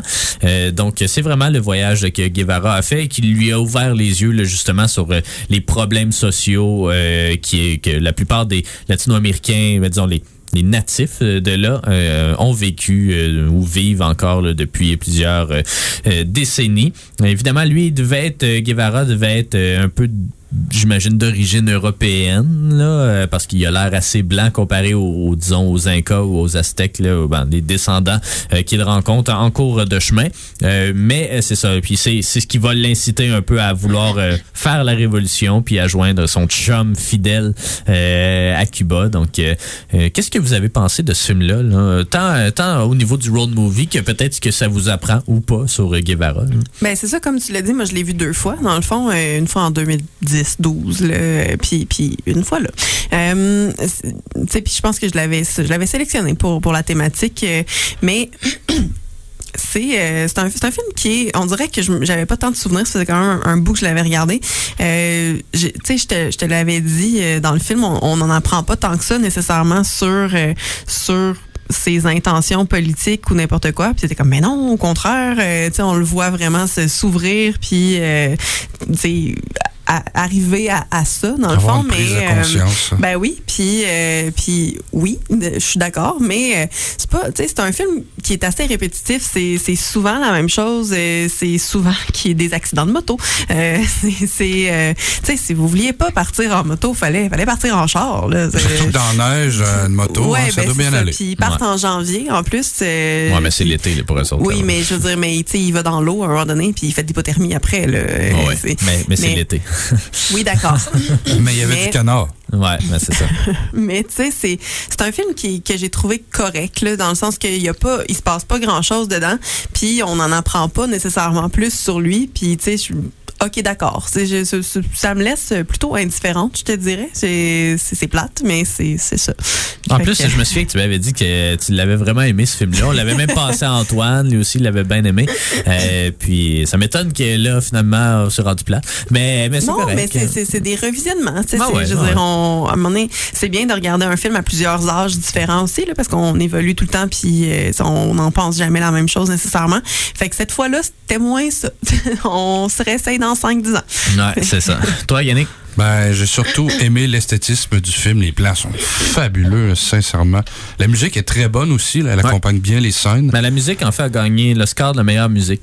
Euh, ce qui est quand même pas étonnant, mais tu sais, c'est rare que c'est des films internationaux qui remportent Mais ces, dans ce ces prix-là. ouais. Mais, mais oui, effectivement, la musique à la guitare, mais guitare, je sais Guitare trop électrique, quoi. un peu, avec un Ouais, un tapping. peu. là. Euh, il avait été nommé aussi meilleur scénario euh, adapté. Mais effectivement, la musique, ouais, est très très bonne. Moi, les plans, on dirait que ça m'a moins convaincu. Il y a des super beaux plans, mais là, je l'avais en DVD chez moi, puis c'est comme en format 4.3. Ah. Je trouvais. Je trouvais que c'était dommage de ne pas avoir le widescreen. Pour ça, je sais pas s'il y a une version widescreen euh, qui existe ou si vraiment il a été pensé en 4.3. Mais tu sais, d'habitude, un film comme ça, surtout avec des beaux paysages, si tu veux que ce soit le plus grand, le plus vaste possible. Puis là, on dirait que c'était comme C'était carré. pas Tu mal, veux le voir mais- en D-Box. Ouais, c'est ça.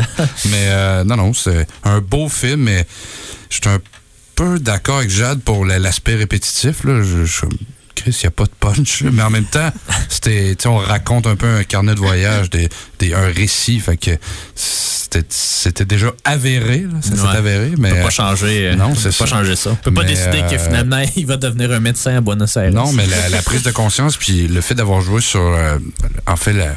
Hein, pas dans la gueule. Je m'excuse, c'est arrivé, c'est arrivé ça. Euh, le, le- le fait d'avoir vraiment joué sur leur, leur titre, euh, ben, faux- faussement, là, puis avec la- l'article de jour- journal, ben c'est drôle parce que tu sais, c'est- ils se font encenser pour rien finalement, Ouais. même si bon leur cause est noble au final, mais c'est des crosseurs des grands chemins au début. Ouais. Plus euh, son cousin. Ouais. Non, mais c'est ça, c'est on va profiter de ça pourquoi? Pour avoir finalement de l'alcool, un, un logis, de la bouffe des femmes, tu sais. Mais en même temps, c'est des gens riches qui vont Faut que profiter du pauvre monde. mais oui, c'est ça. mais tu sais, en tout cas, mais, Mais- mais non, un, un film sympathique que je dirais. Mais moi, mais c'est ça, c'est que c'est peut-être un peu trop subtil, tu sais, euh, pour comprendre tous les messages. Mais moi, je l'ai écouté deux fois avec chacun de vous. Puis euh, moi, moi, j'ai vraiment vraiment apprécié ça, mais c'est ça, c'est tout dans la subtilité. Il y a quelques scènes là, qui m'ont quand même marqué, justement quand ils sont dans le désert, euh, je sais pas trop, pas loin de la Bolivie ou du Chili, puis là, ils rencontrent euh, un couple, justement, qui marche lui aussi pour aller travailler dans une mine, puis le, le couple demande, Ah, pourquoi vous voyagez? Euh, ben, pour se trouver du travail, puis vous autres, pourquoi vous voyagez? Ah, ben, pour voyager, pour le fun.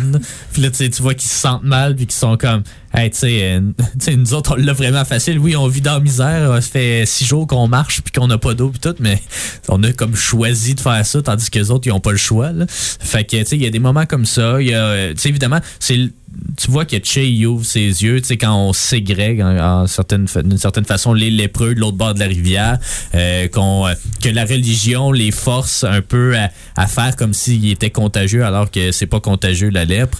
Euh, tu sais, vraiment, c'est d'enfermer un peu. Tu sais, il voyait vraiment les deux solitudes un peu qui se voyaient. Puis, tu sais, il y a plein de petits clins d'œil comme ça à l'histoire euh, de, de l'Amérique latine que si on, on la connaît moins, euh, ça peut être plus dur à voir. Mais tu sais, un moment donné, ils vont chez un Allemand. hop. Ah oui. On se demande qu'est-ce qu'il fait là. Euh, mais moi, je suis un Allemand. euh, ils vont, euh, il y a comme le chalet suisse là, de sa blonde Ah oui. en quelque part.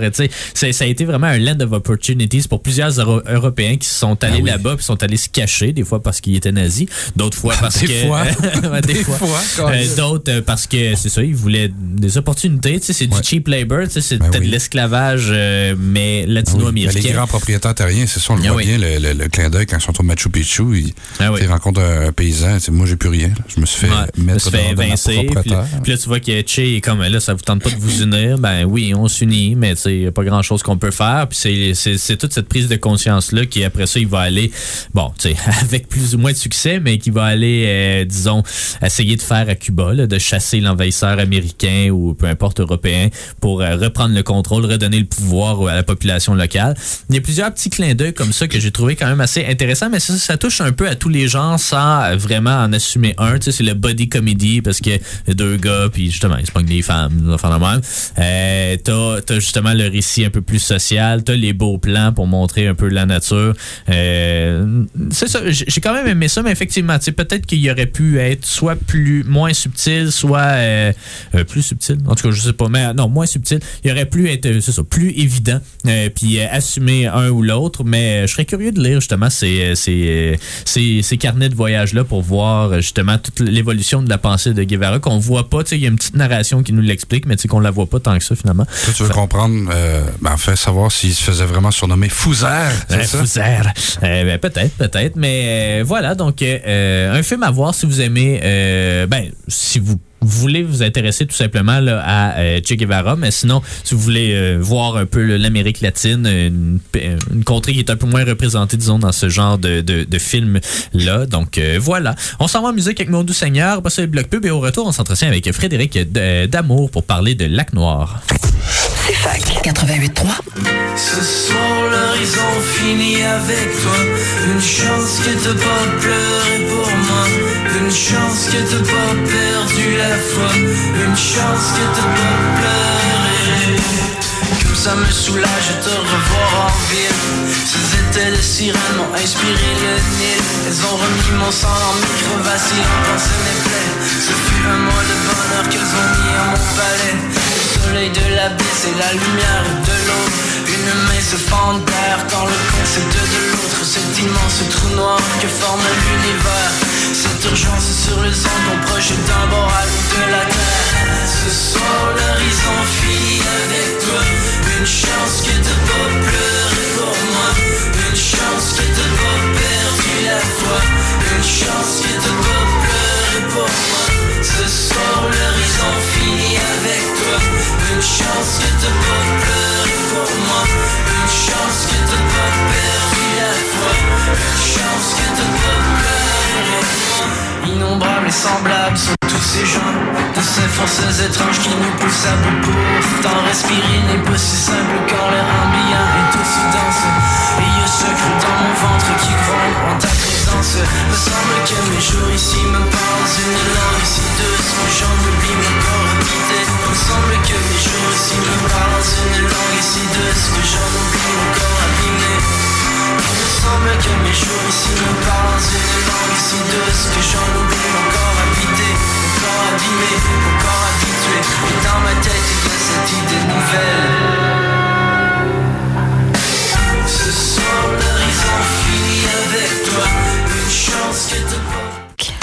Fac.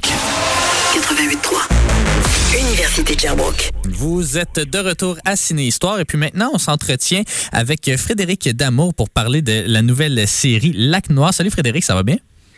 Hey, bonjour, ça va bien? Et vous-même? Ben oui, ça va super bien, merci. Euh, donc, euh, c'est ça, Lac Noir, euh, c'est sorti sur euh, Illico, euh, Club Illico, là, euh, la semaine dernière, je crois, ou il y a deux, il y a deux semaines, en fait. Et puis, c'est une série, là, donc, qui, qui met en vedette notamment Mélissa Desormeaux-Poulain.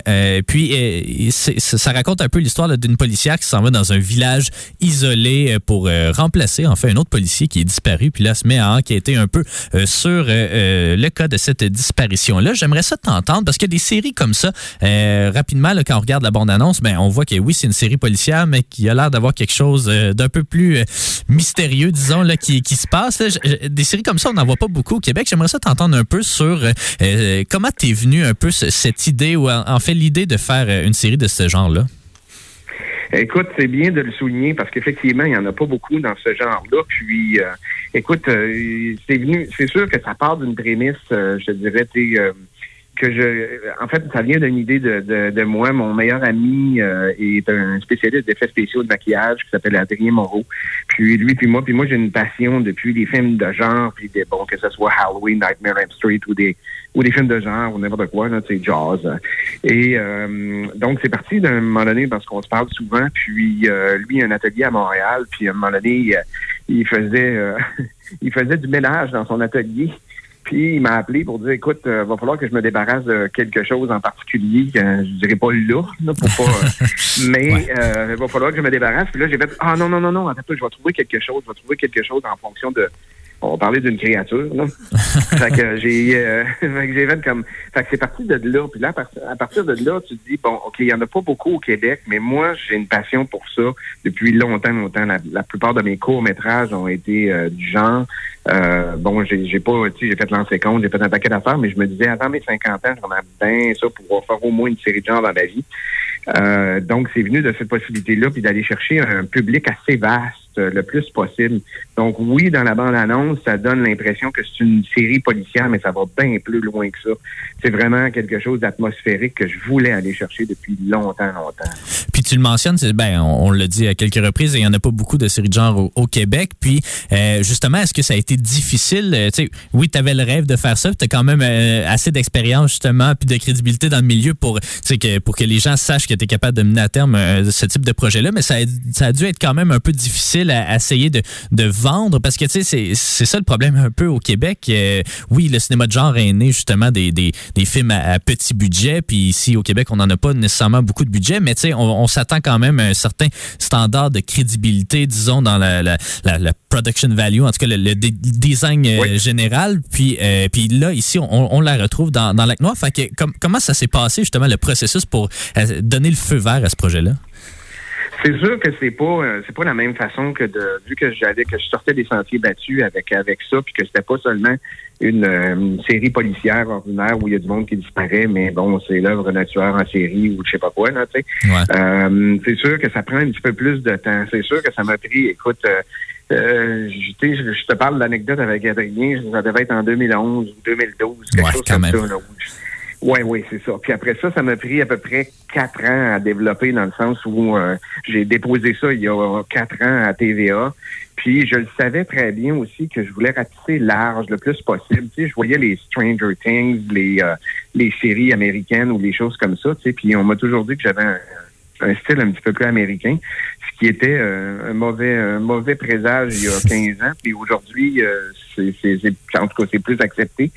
Mais moi, je me dis, de toute façon, la personne est québécoise, je suis québécoise, fait que euh, québécois, c'est comme, euh, il y a plein, en tout cas.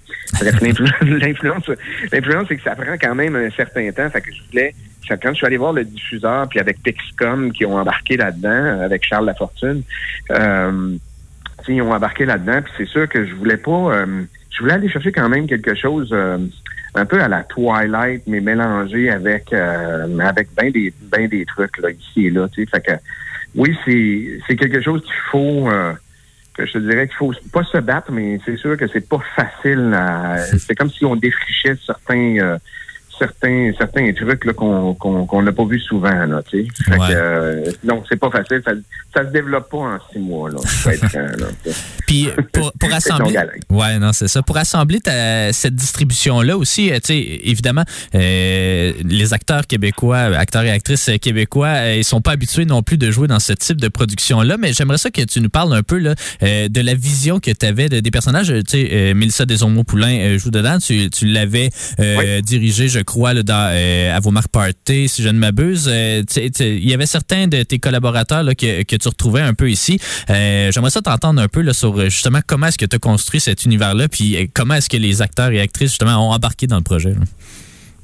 Ben, c'est bien parce qu'effectivement, j'avais en tête Mélissa déjà quand j'ai parti le projet. Fait que j'en avais déjà parlé un peu. Puis sur le truc de Abomark, sur le, le, le, le film d'Abomark, euh, on s'est découvert tous les deux. Puis euh, quelle, quelle actrice extraordinaire, Ouais. quel être extraordinaire aussi. C'est vraiment quelqu'un de vraiment très gentil.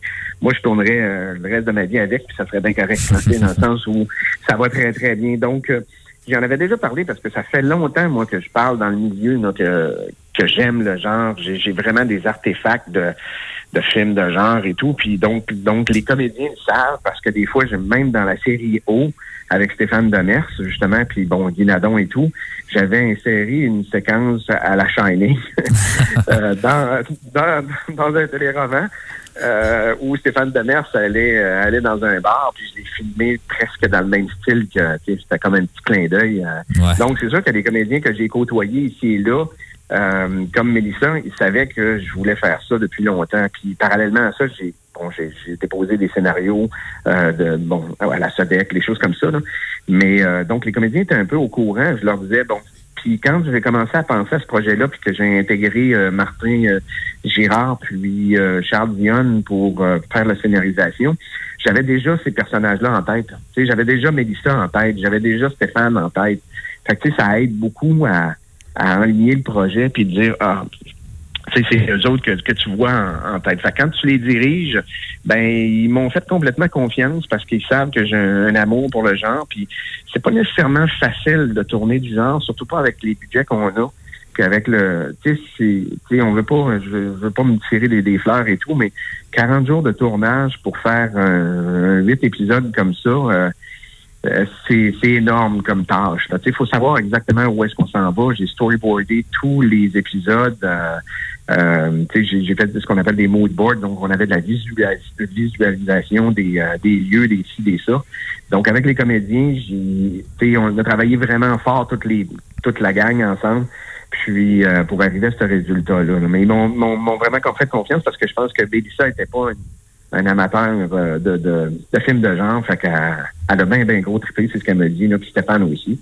Puis je veux juste souligner que Anthony Terrien puis Laurie Babin Oui. sont extrêmement importants dans le, dans, dans le truc parce que oui, on suit Mélissa, mais on suit aussi son fils qui vient avec elle, là, tu sais. Ouais. Fait que je voulais avoir un, un parallèle. Je voulais qu'on aille non seulement que ça s'adresse aux plus jeunes, ben, en fait plus jeunes, genre euh, 13 ans et plus, et aussi aux, vieux comme moi, là, de 53 ans. Euh, toi, tu as, travaillé beaucoup à la télévision, euh, tu as travaillé également au cinéma. Penses-tu, euh, de un, vouloir refaire quelque chose de, genre, puis penses-tu que euh, c'est maintenant, tu sais, on, sait que la télévision connaît quand même un bon regain de popularité depuis euh, peut-être une dizaine d'années, puis dans la qualité aussi de, de, de, ce qui est fait. Penses-tu qu'un projet comme ça, ça aurait pu se faire au cinéma ou est-ce que tu aurais envie de porter justement le, le, le, le, genre au cinéma éventuellement ou si tu penses que ça, ça convient quand même bien à la télévision? Non, ben en fait, c'est ben en fait, c'est sûr que ça fait longtemps que j'ai même que j'ai déposé des projets. J'avais un projet qui s'appelle le Bonhomme 7 heures, qui était une, ré, en fait une révisualisation du, euh, du fameux Bonhomme 7 heures, ouais. plus contemporain qui se passe aujourd'hui et non des années 20, choses comme ça. Fait que je voulais faire une espèce d'hommage à Halloween, Nightmare on Elm Street. Fait que ça, j'avais déjà déposé ça euh, il y a peut-être six ou sept ans déjà. Fait que c'est sûr que c'était un petit peu plus difficile à essayer de poser les, les bases du genre comme tel. Les affamés ont aidé à ouvrir Ouais. un peu la porte comme tel, mais c'est extrêmement difficile de faire du genre au Québec. Là. C'est, je peux vous dire que TVA et Club Illico, là, ils ont vraiment pris une, pas une chance, mais je veux dire, ils ont, ils ont vraiment, ils ont vraiment sauté là-dedans, là, tu sais, puis je les, tu sais, je les remercie parce qu'en quelque part, c'est, c'est pas évident. de- on défriche, on défriche un certain, un certain Mhm. genre qui n'existe pas. Là. Moi, j'ai, j'ai- moi, j'écoute les gens qui, qui, qui regardent la série, puis ça, ça ressemble à rien de ce qu'il y a là. là tu sais. Euh, Ouais. Il n'y a pas de proposition euh, comme, comme celle-là, là, tu sais, pour l'instant, en tout cas. Fait j'ose espérer que j'aimerais beaucoup réussir à faire un film euh, de genre éventuellement. là. Ça, c'est sûr. Sinon, une continuité, une deuxième saison avec Lac Noir, ça, ça serait vraiment bien. Puis, mais c'est sûr que mon but, ça serait de continuer dans, dans le fantastique, dans la science-fiction, des choses comme ça. Là, tu sais. le Ouais. genre, c'est assez gros, là, c'est assez large. Là. Ben c'est ça, c'était c'était un, petit peu ma question parce que euh, tu sais, je vois que c'est plus catégorisé comme une mini-série puis pas nécessairement comme une série. Donc je me demandais si l'histoire, évidemment, j'ai pas euh, terminé encore euh, la série, mais je me demandais euh, est-ce que ça finit au dernier épisode ou si au contraire c'est ça, il y a comme une petite porte ouverte vers, euh, je sais pas, un deuxième, euh, un deuxième mystère dans une dans une autre saison? Oui, en fait, c'est que hum, on l'a fait de, de façon, on l'a pensé, euh, on l'a pensé en fonction, parce que ça s'est fait quand même vite, tu sais, ça a attendu quatre ans, mais quand on a eu le go euh, en mars dernier, l'année passée, là, Ok. euh, Ouais. donc il a fallu, euh, il a fallu écrire les cinq scénarios. De chance, j'avais vraiment euh, Charles puis euh, puis Martin là-dessus pour m'aider, parce que oui, j'ai l'idée originale là-dedans et de moi et tout, puis j'avais fait la Bible et compagnie, mais sans eux autres, je serais pas, je serais pas arrivé là. Mhm. Fait que tout ça pour dire que on a essayé de finir la, saison pour dire ben si jamais il n'y en a pas de deuxième année pour X raisons, ben ça se tient. En général, toutes les ficelles de on a pensé pas mal à toutes les ficelles. Si on me pose des questions après, je serais capable de répondre. Vraiment, là. On a comme vraiment répondu à pas mal de questions ici. Mais il y a des questions qui sont qui restent en suspens, mais moi j'ai des explications. Comprenez? Comprends? mais oui, il y aurait une possibilité d'aller euh, une deuxième saison aussi. là. Ça, c'est pas un c'est pas un problème. Parce que l'univers est assez grand dedans maintenant. C'est pas simplement qu'on voit là. C'est ce qu'on voit pas qu'on qui est Ben, plus intéressant. Ben, on espère qu'il va en avoir une deuxième euh, saison justement pour pouvoir euh, exploiter le potentiel de cet univers-là. Frédéric, je te remercie beaucoup d'avoir pris le temps de nous parler aujourd'hui. Donc, euh, Lac Noir, là, c'est disponible sur Club Illico depuis euh, déjà le, le début février. Merci beaucoup, Frédéric, d'avoir pris le temps de nous parler. Merci à toi. Merci beaucoup. Puis j'espère que ça va plaire aux gens. Merci Euh, J'en suis certain. Merci. Ooh la la la, it's the way that we run. La música popular. I wish I don't see what's Eve. Making better, smoking cheese. Fixing all the broken dreams for me. Wake up quand je wake up. Des pellicules dans mes cheveux, de la pellicule dans ma Leica. Talk et je off. Tous les jours c'est day off. Tous les jours c'est switch sur le lay-up. You can call me on payphone. Like, to the moon, you to the dark side. Fly, fly dans ma fusée. Yeah, uno, dos, yeah, we're going up. Baby, that was never dope. Take it, take it,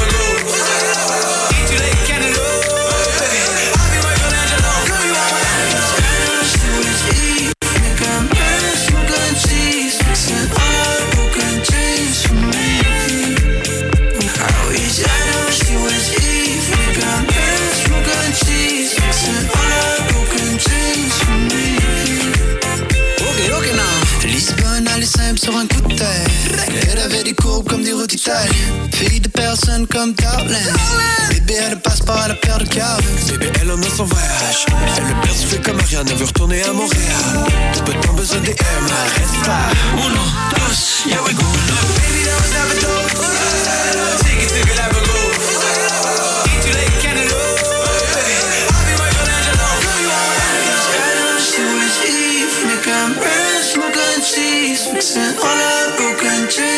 me.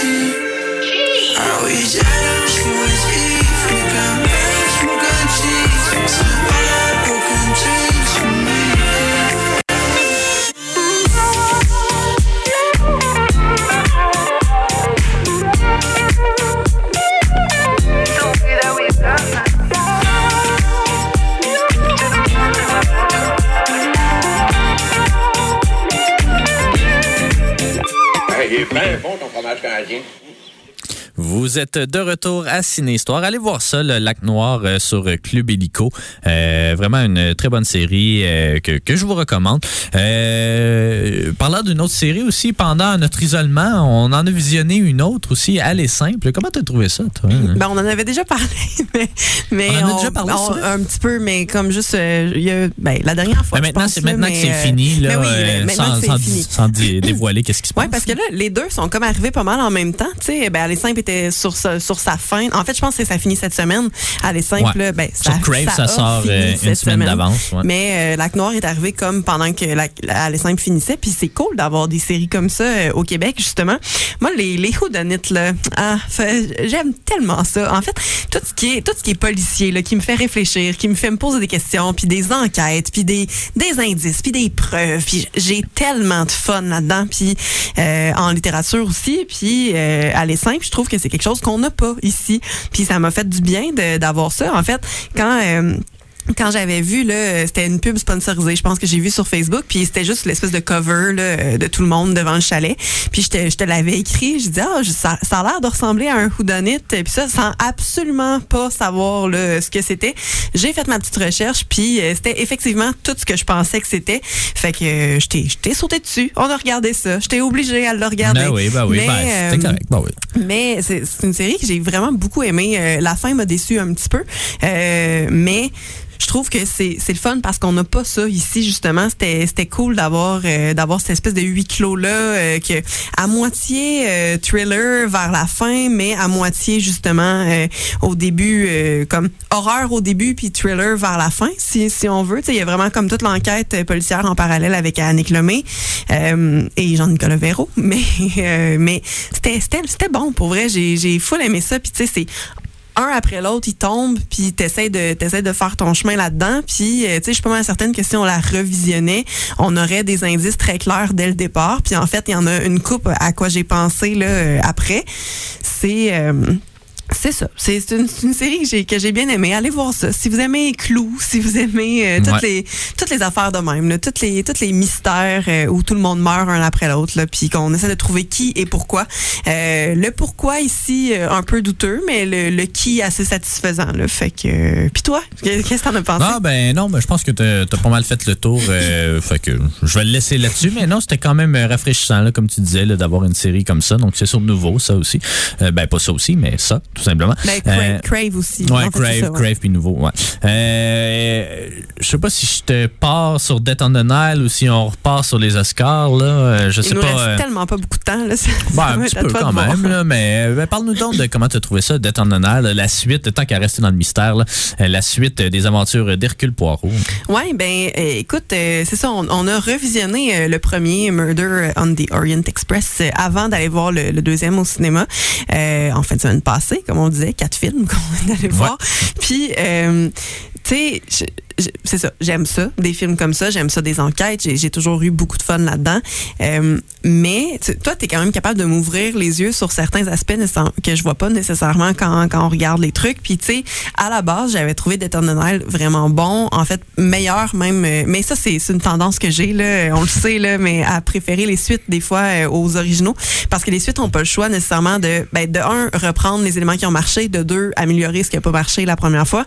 Puis, euh, tu sais, j'aime beaucoup les suites en général. Puis celui-là, je l'ai préféré au, au premier quand même. Mais toi aussi, je pense que tu euh, tu peux être d'accord parce qu'il y, a- il y a beaucoup d'éléments qui étaient euh, des lacunes dans le premier qui ont été corrigés pour celui-là. Ouais. Euh, donc, ce qu'on ce qu'on apprécie bien évidemment. Par contre, c'est pas un film parfait. C'est euh, c'est très très dommage. Puis là, j'ai-tu le droit de le dire? Non, je- non, non, non, mais comme, tu sais, on rentre dans le film là. Je pense que ça fait comme 7 minutes qu'on le regarde là, Non, un petit peu plus. ou 15, 15, là. 15, ouais. 15 minutes qu'on regarde le film. Puis on le sait déjà. Puis c'est vraiment dommage parce que c'est ça le but d'un film comme ça. Puis malgré qu'on essaye, tu sais, d'aller ailleurs, puis de, de Ouais, nous on faire de voir, les euh, pistes, plein mais, d'affaires, ouais. comme comme dans tous les, les films de ce D'habitude, genre-là, c'est le contraire. D'habitude, c'est le contraire. Tu sais, d'habitude, Mais d'habitude, on pointe vers quelque part, puis c'est ça. pas ça. Puis c'est pas ça, euh, mais là, c'est le contraire. Tu sais, tu sais tout de suite c'est quoi. Puis là, tu sais, tu vois qu'il essaie de dévier. Puis à chaque nouveau, tu sais, on avait déjà une idée de c'était quoi la, la résolution finale.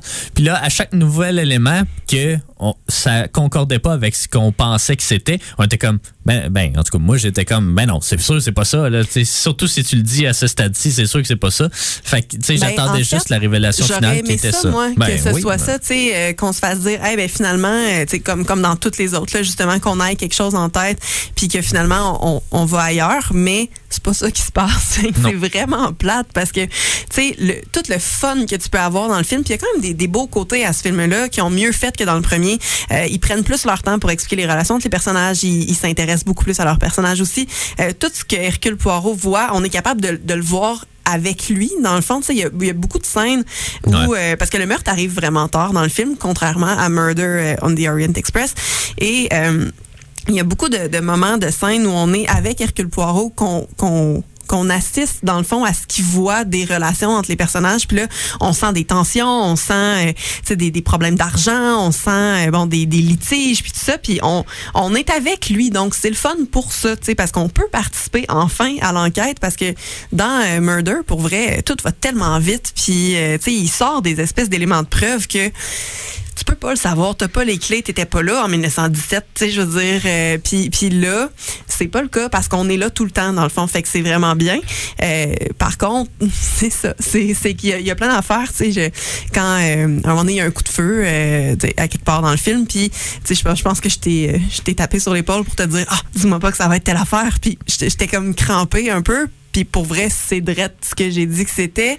C'est dommage un peu parce que là, pour la première fois, puis c'est ce que je disais dans ma critique aussi, on est plus rapide que Hercule Poirot. Puis pour vrai, l'espèce de scène finale où il explique tout, puis tu sais, qu'il comprend ce qui s'est passé, puis tout ça. Il y a, euh, il essaye de nous faire croire que, c'est- que c'est d'autres affaires puis tout, mais on s'en fout parce que parce qu'on le sait que c'est pas ça. Puis tu sais, euh, il y a plein de monde là, qui aurait pu euh, commettre le, le meurtre. Puis tous les motifs sont quand même relativement valables. On va se demander c'est lequel qui est le bon. Mais toutes ces histoires sous-jacentes là, ils nous intéressent pas parce qu'on le sait. C'est quoi la, la vraie affaire Puis c'est quelque chose qui, qui malheureusement on, on sait assez tôt. Fait que euh, c'est Ouais. fait que, tu sais, il est super beau, le film. Encore une fois, sûrement très, très fake, là. Euh, mais c'est beau, c'est chaleureux, c'est blanc, c'est beige, c'est plein de soleil, c'est sur le Nil, c'est en Égypte. C'est cool, tu sais, pour vrai. le- L'environnement est le fun, puis plus, à mon avis, que le train, euh, qui était vraiment sombre, vraiment froid, puis tout. Tu sais, là, il y a des grandes fenêtres, c'est aéré, c'est le fun, puis c'est pas un huis clos totalement, là, parce qu'on on sort du bateau beaucoup. Mais c'est ça. Problème de construction, problème de, de rythme. euh, Ouais. c'est Ben, c'est juste euh, le punch. Il n'y a pas de punch. Mais ouais. Sais, le punch de l'Orient Express, euh, oui, il y en a plusieurs qui le il est connaissent. plate aussi, mais je dire, ben, euh, je trouve pas qu'il est plate. Moi, c'est un punch qu'on a rarement vu ailleurs, disons. Mais dans l'Orient Express, euh, dans Death on the Nile, ben, c'est un punch qu'on a vu ailleurs, tu sais, à l'extérieur d'un film d'Herc- d'Hercule Poirot. Ouais. Fait que t'es comme. tu sais, il ouais. aurait pu choisir d'en adapter un autre. Euh, par Ouais. contre, ça me fait, j'en ai jamais lu. De, ben, j'ai lu euh, Murder on the Orient Express, mais j'ai jamais rien lu d'autre d'Agatha Christie, d'Hercule Poirot. Par contre, ça me fait me demander, est-ce que ça s'adapte vraiment bien? Parce que en même temps, c'est pas que l'adaptation qui est responsable des, des lacunes. Il y a beaucoup qui revient à, c'est du matériel qui existe. Fait que on n'a pas le choix de faire avec. Ils pouvaient pas changer euh, la fin non plus. Fait que ça s'adapte bien du Agatha Christie? Sais, Hercule Poirot, c'est vraiment ça ou c'est mieux? C'est mieux écrit que transposé à l'écran? En tout cas, falloir faire le test. Intéressant. Ah oui. Il y a d'autres nouveautés. euh, ben ça, c'est une nouveauté de la semaine dernière, mais il y a d'autres nouveautés là, qui prennent l'affiche euh, ce, ce vendredi. En fait, le film C'est la vie, un film français. Le film Dog aussi, avec Channing Tatum. Que t'as Euh, tellement Tatum. le goût d'aller voir, Ouais, ben, je trouve c'est drôle, mais en tout cas. Euh, Il y a Drive My Car, je l'ai mentionné en début d'émission, qui prend l'affiche à la Maison du cinéma aujourd'hui. Ça, on va essayer d'aller le voir d'ici notre prochaine émission parce que j'ai quand même bon espoir. Il y a le film Haute, Haute Couture pardon, de Sylvie Ohaillon euh, qu'on a visionné euh, en avant-première. Euh, un film qui s'intéresse là à, euh, au métier de couturière de la Maison Dior, mais surtout, euh, c'est une étude un peu de personnage entre une, euh, un le, le mentor, choc un récit de générations. Ouais, un récit ça de mentorat. Intouchable. Tu avais nommé hier, je pense, Ouais. au 16. Ça ressemble à Intouchable beaucoup. C'est une relation, justement, là, une riche qui fait, qui a, une, qui a une belle job, puis une petite bombe qui, euh, qui, qui, Qui a pas d'avenir. mais est- c'est ça. euh, Ouais. c'est de s'ouvrir à ça. Puis les deux vont apprendre un de l'autre, ben, une de Ouais. l'autre. Puis en même temps, ben, ça ressemble aussi à Phantom Thread où tu sais, on s'intéresse vraiment beaucoup au métier de, de la couture. Donc, euh, tu sais, on voit des, des défilés, on voit des beaux vêtements, puis tout ça, mais c'est tellement pas euh, important dans le film. là. Ben, Mais, ben, euh, un, un peu, mais pas tant que ça. Effectivement, on aurait pu, on aurait pu plus pousser justement la perte des métiers traditionnels comme celui-là, euh, euh, puis essayer d'avoir une réflexion. Mais au final, ça s'intéresse vraiment plus à ces deux personnages euh, féminins au centre de, de, l'histoire. C'est un, un, un récit déjà vu, mais en même temps, qui, qui est pas, qui est pas mauvais, qui est pas malaisant, qui est pas, il, il- il coche toutes les bonnes cases. C'est juste qu'il manque un peu d'originalité, j'ai l'impression, pour vraiment, être un, excellent film. Mais, mais on a eu quand même du fun à l'écouter. Ça s'écoutait bien. Euh, les deux actrices, c'est Nathalie et Lida Coudry. Euh, donc, les deux sont très, très efficaces. Euh, ça, montre bien la réalité. En tout cas, j'espère que ça montre bien la réalité des banlieues parisiennes. Mais tu sais, cette espèce de, de clash, euh, oui, générationnel, mais aussi de, caste sociale. Bon, il y a plein de films français aussi qui, qui l'abordent. Là. Euh, Bac Nord, euh, les, Misères, les Misérables hein, de Ladjli. En tout cas, il y en a plein. Mais essentiellement, non, c'est quand même très, très bien. Allez pas là si vous voulez voir juste un film de haute couture parce que c'est pas nécessairement juste ça, là, contrairement à euh, Coco Chanel ou euh, Yves Saint-Laurent où tu sais, c'était plus des biopics. Là, mais, euh, mais essentiellement, là, c'était quand même assez efficace comme film. là. un bon petit comédie dramatique. mais par contre, il y a beaucoup de slang français. Fait que faites attention là, si vous. ouais. pour vrai. D'habitude, c'est pas tout qui est facile à comprendre. On avait des sous-titres en anglais quand on l'a regardé. Puis, Puis une chance. puis c'était quand même pratique. Ouais. Sinon, il y a Uncharted aussi qui prend l'affiche. On va pouvoir vous en parler la semaine prochaine parce qu'on est supposé aller le voir cette fin de semaine. Et sinon, une dernière nouveauté, ben, c'est le film euh, De Audrey Diwan. Euh, Donc, euh, le film qui a gagné la Mostra de Venise euh, un peu plus tôt en 2021. Et un film euh, très cru, très dur sur euh, l'avortement clandestin, surtout, là, pas juste euh, l'avortement comme Never Rarely, Sometimes Always, notamment. Euh, très, très bon film euh, euh, qui, ben, je sais pas comment tu l'as trouvé toi aussi. Peut-être tu l'as un peu moins aimé que moi. Ben, en fait, je l'ai- je l'ai trouvé le fun. Tu sais, au début, je te disais, ça serait le fun d'adresser dans, dans ton texte que tu vas faire euh, éventuellement. Pourquoi faire un film comme ça maintenant alors qu'il y en a plein qui existent? Puis finalement, j'ai eu la réponse à ma question euh, pas longtemps après. C'est qu'on se passe pas à notre époque. Euh, donc, puis c'est pas quelque chose qu'on sait euh, quand Non, on rentre dans le film. ouais. C'est ça, ça paraît pas. Puis c'est quand même, c'est quasiment amené comme un punch. Là. Euh, En fait, clairement amené comme un punch. Fait que c'est intéressant pour ça. Puis après, ben, c'est un film frustrant parce que parce qu'on n'est pas capable d'avoir ce qu'on veut. Puis on a recours à des techniques qui sont pas nécessairement euh, le fun non plus.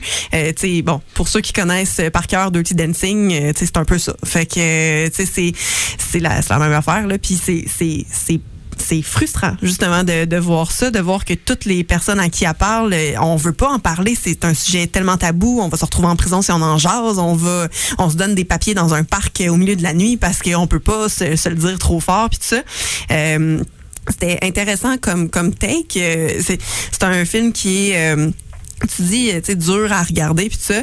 Bon, c'est sûr qu'il y a- il y, a un moment que j'ai pas réussi à regarder, ça me tentait Deux pas. moments. Euh, ouais, ben c'est ça. Ben c'est parce que, tu sais, en même temps, je, comme je suis pas dans, suis pas dans une bonne position présentement pour voir un film comme ça. Je veux dire, je- bon, hein, fait que, fait que c'est ça. Mais euh, je, je trouve pas que c'est un film nécessairement qui est dur à regarder. C'est juste que c'est fâchant parce qu'on n'est pas capable d'avoir, d'avoir ce qu'on veut dans le fond. Puis, mais c'est super bien fait. Puis c'était quand même, euh, c'était quand même vraiment très bon là. Je trouve que ça montre beaucoup euh, justement comment est-ce que le personnage est seul dans cette situation parce qu'elle peut pas en parler. À... Mais tu sais, elle est seule, mais en même temps, elle reçoit quand même de l'aide du réseau clandestin, disons là, de- d'avortement dans les années 60. Ouais, mais à quel prix, tu sais? mais à quel dire, prix, euh, c'est sûr. ça. Elle est prête à tout vendre pour le faire. Puis, tu sais, c'est- ça, ça montre bien à quel sais, la réalité, tu sais, les femmes se font pas juste avorter parce que ah, ça ne tente pas d'avoir un enfant là, j'ai le goût de continuer à faire le party. C'est pas ça là, la réalité.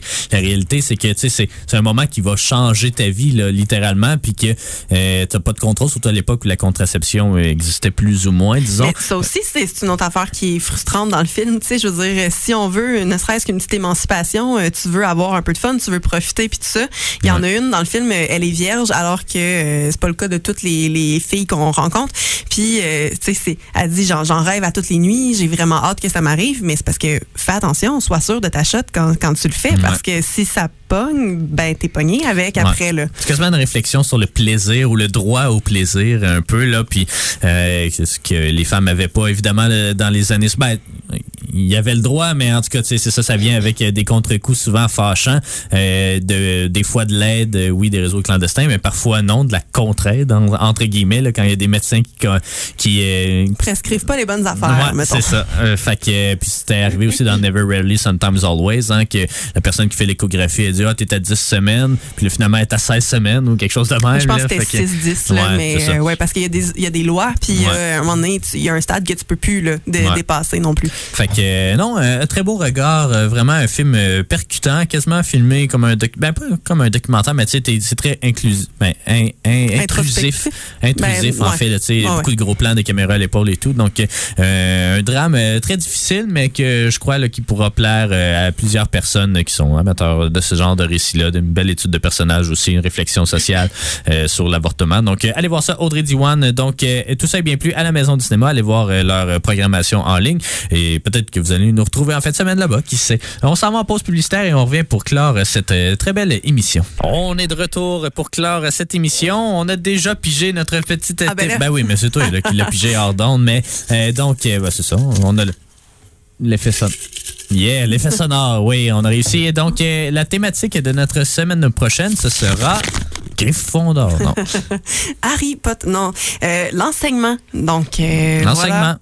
Voilà, c'est très général. Je sais pas comment on va aborder ça. On verra. On verra la semaine prochaine. On va vous trouver ça d'ici là. Euh, Puis sinon, ben, je crois que c'est tout ce qui conclut. On n'aura pas le temps de reparler un peu des Oscars. On en parlera la semaine prochaine sans problème. On remercie évidemment Yannick là, qui a dû nous quitter dans la deuxième heure pour, pour aller travailler. On remercie évidemment Frédéric Damour. Allez écouter Lac Noir sur Club.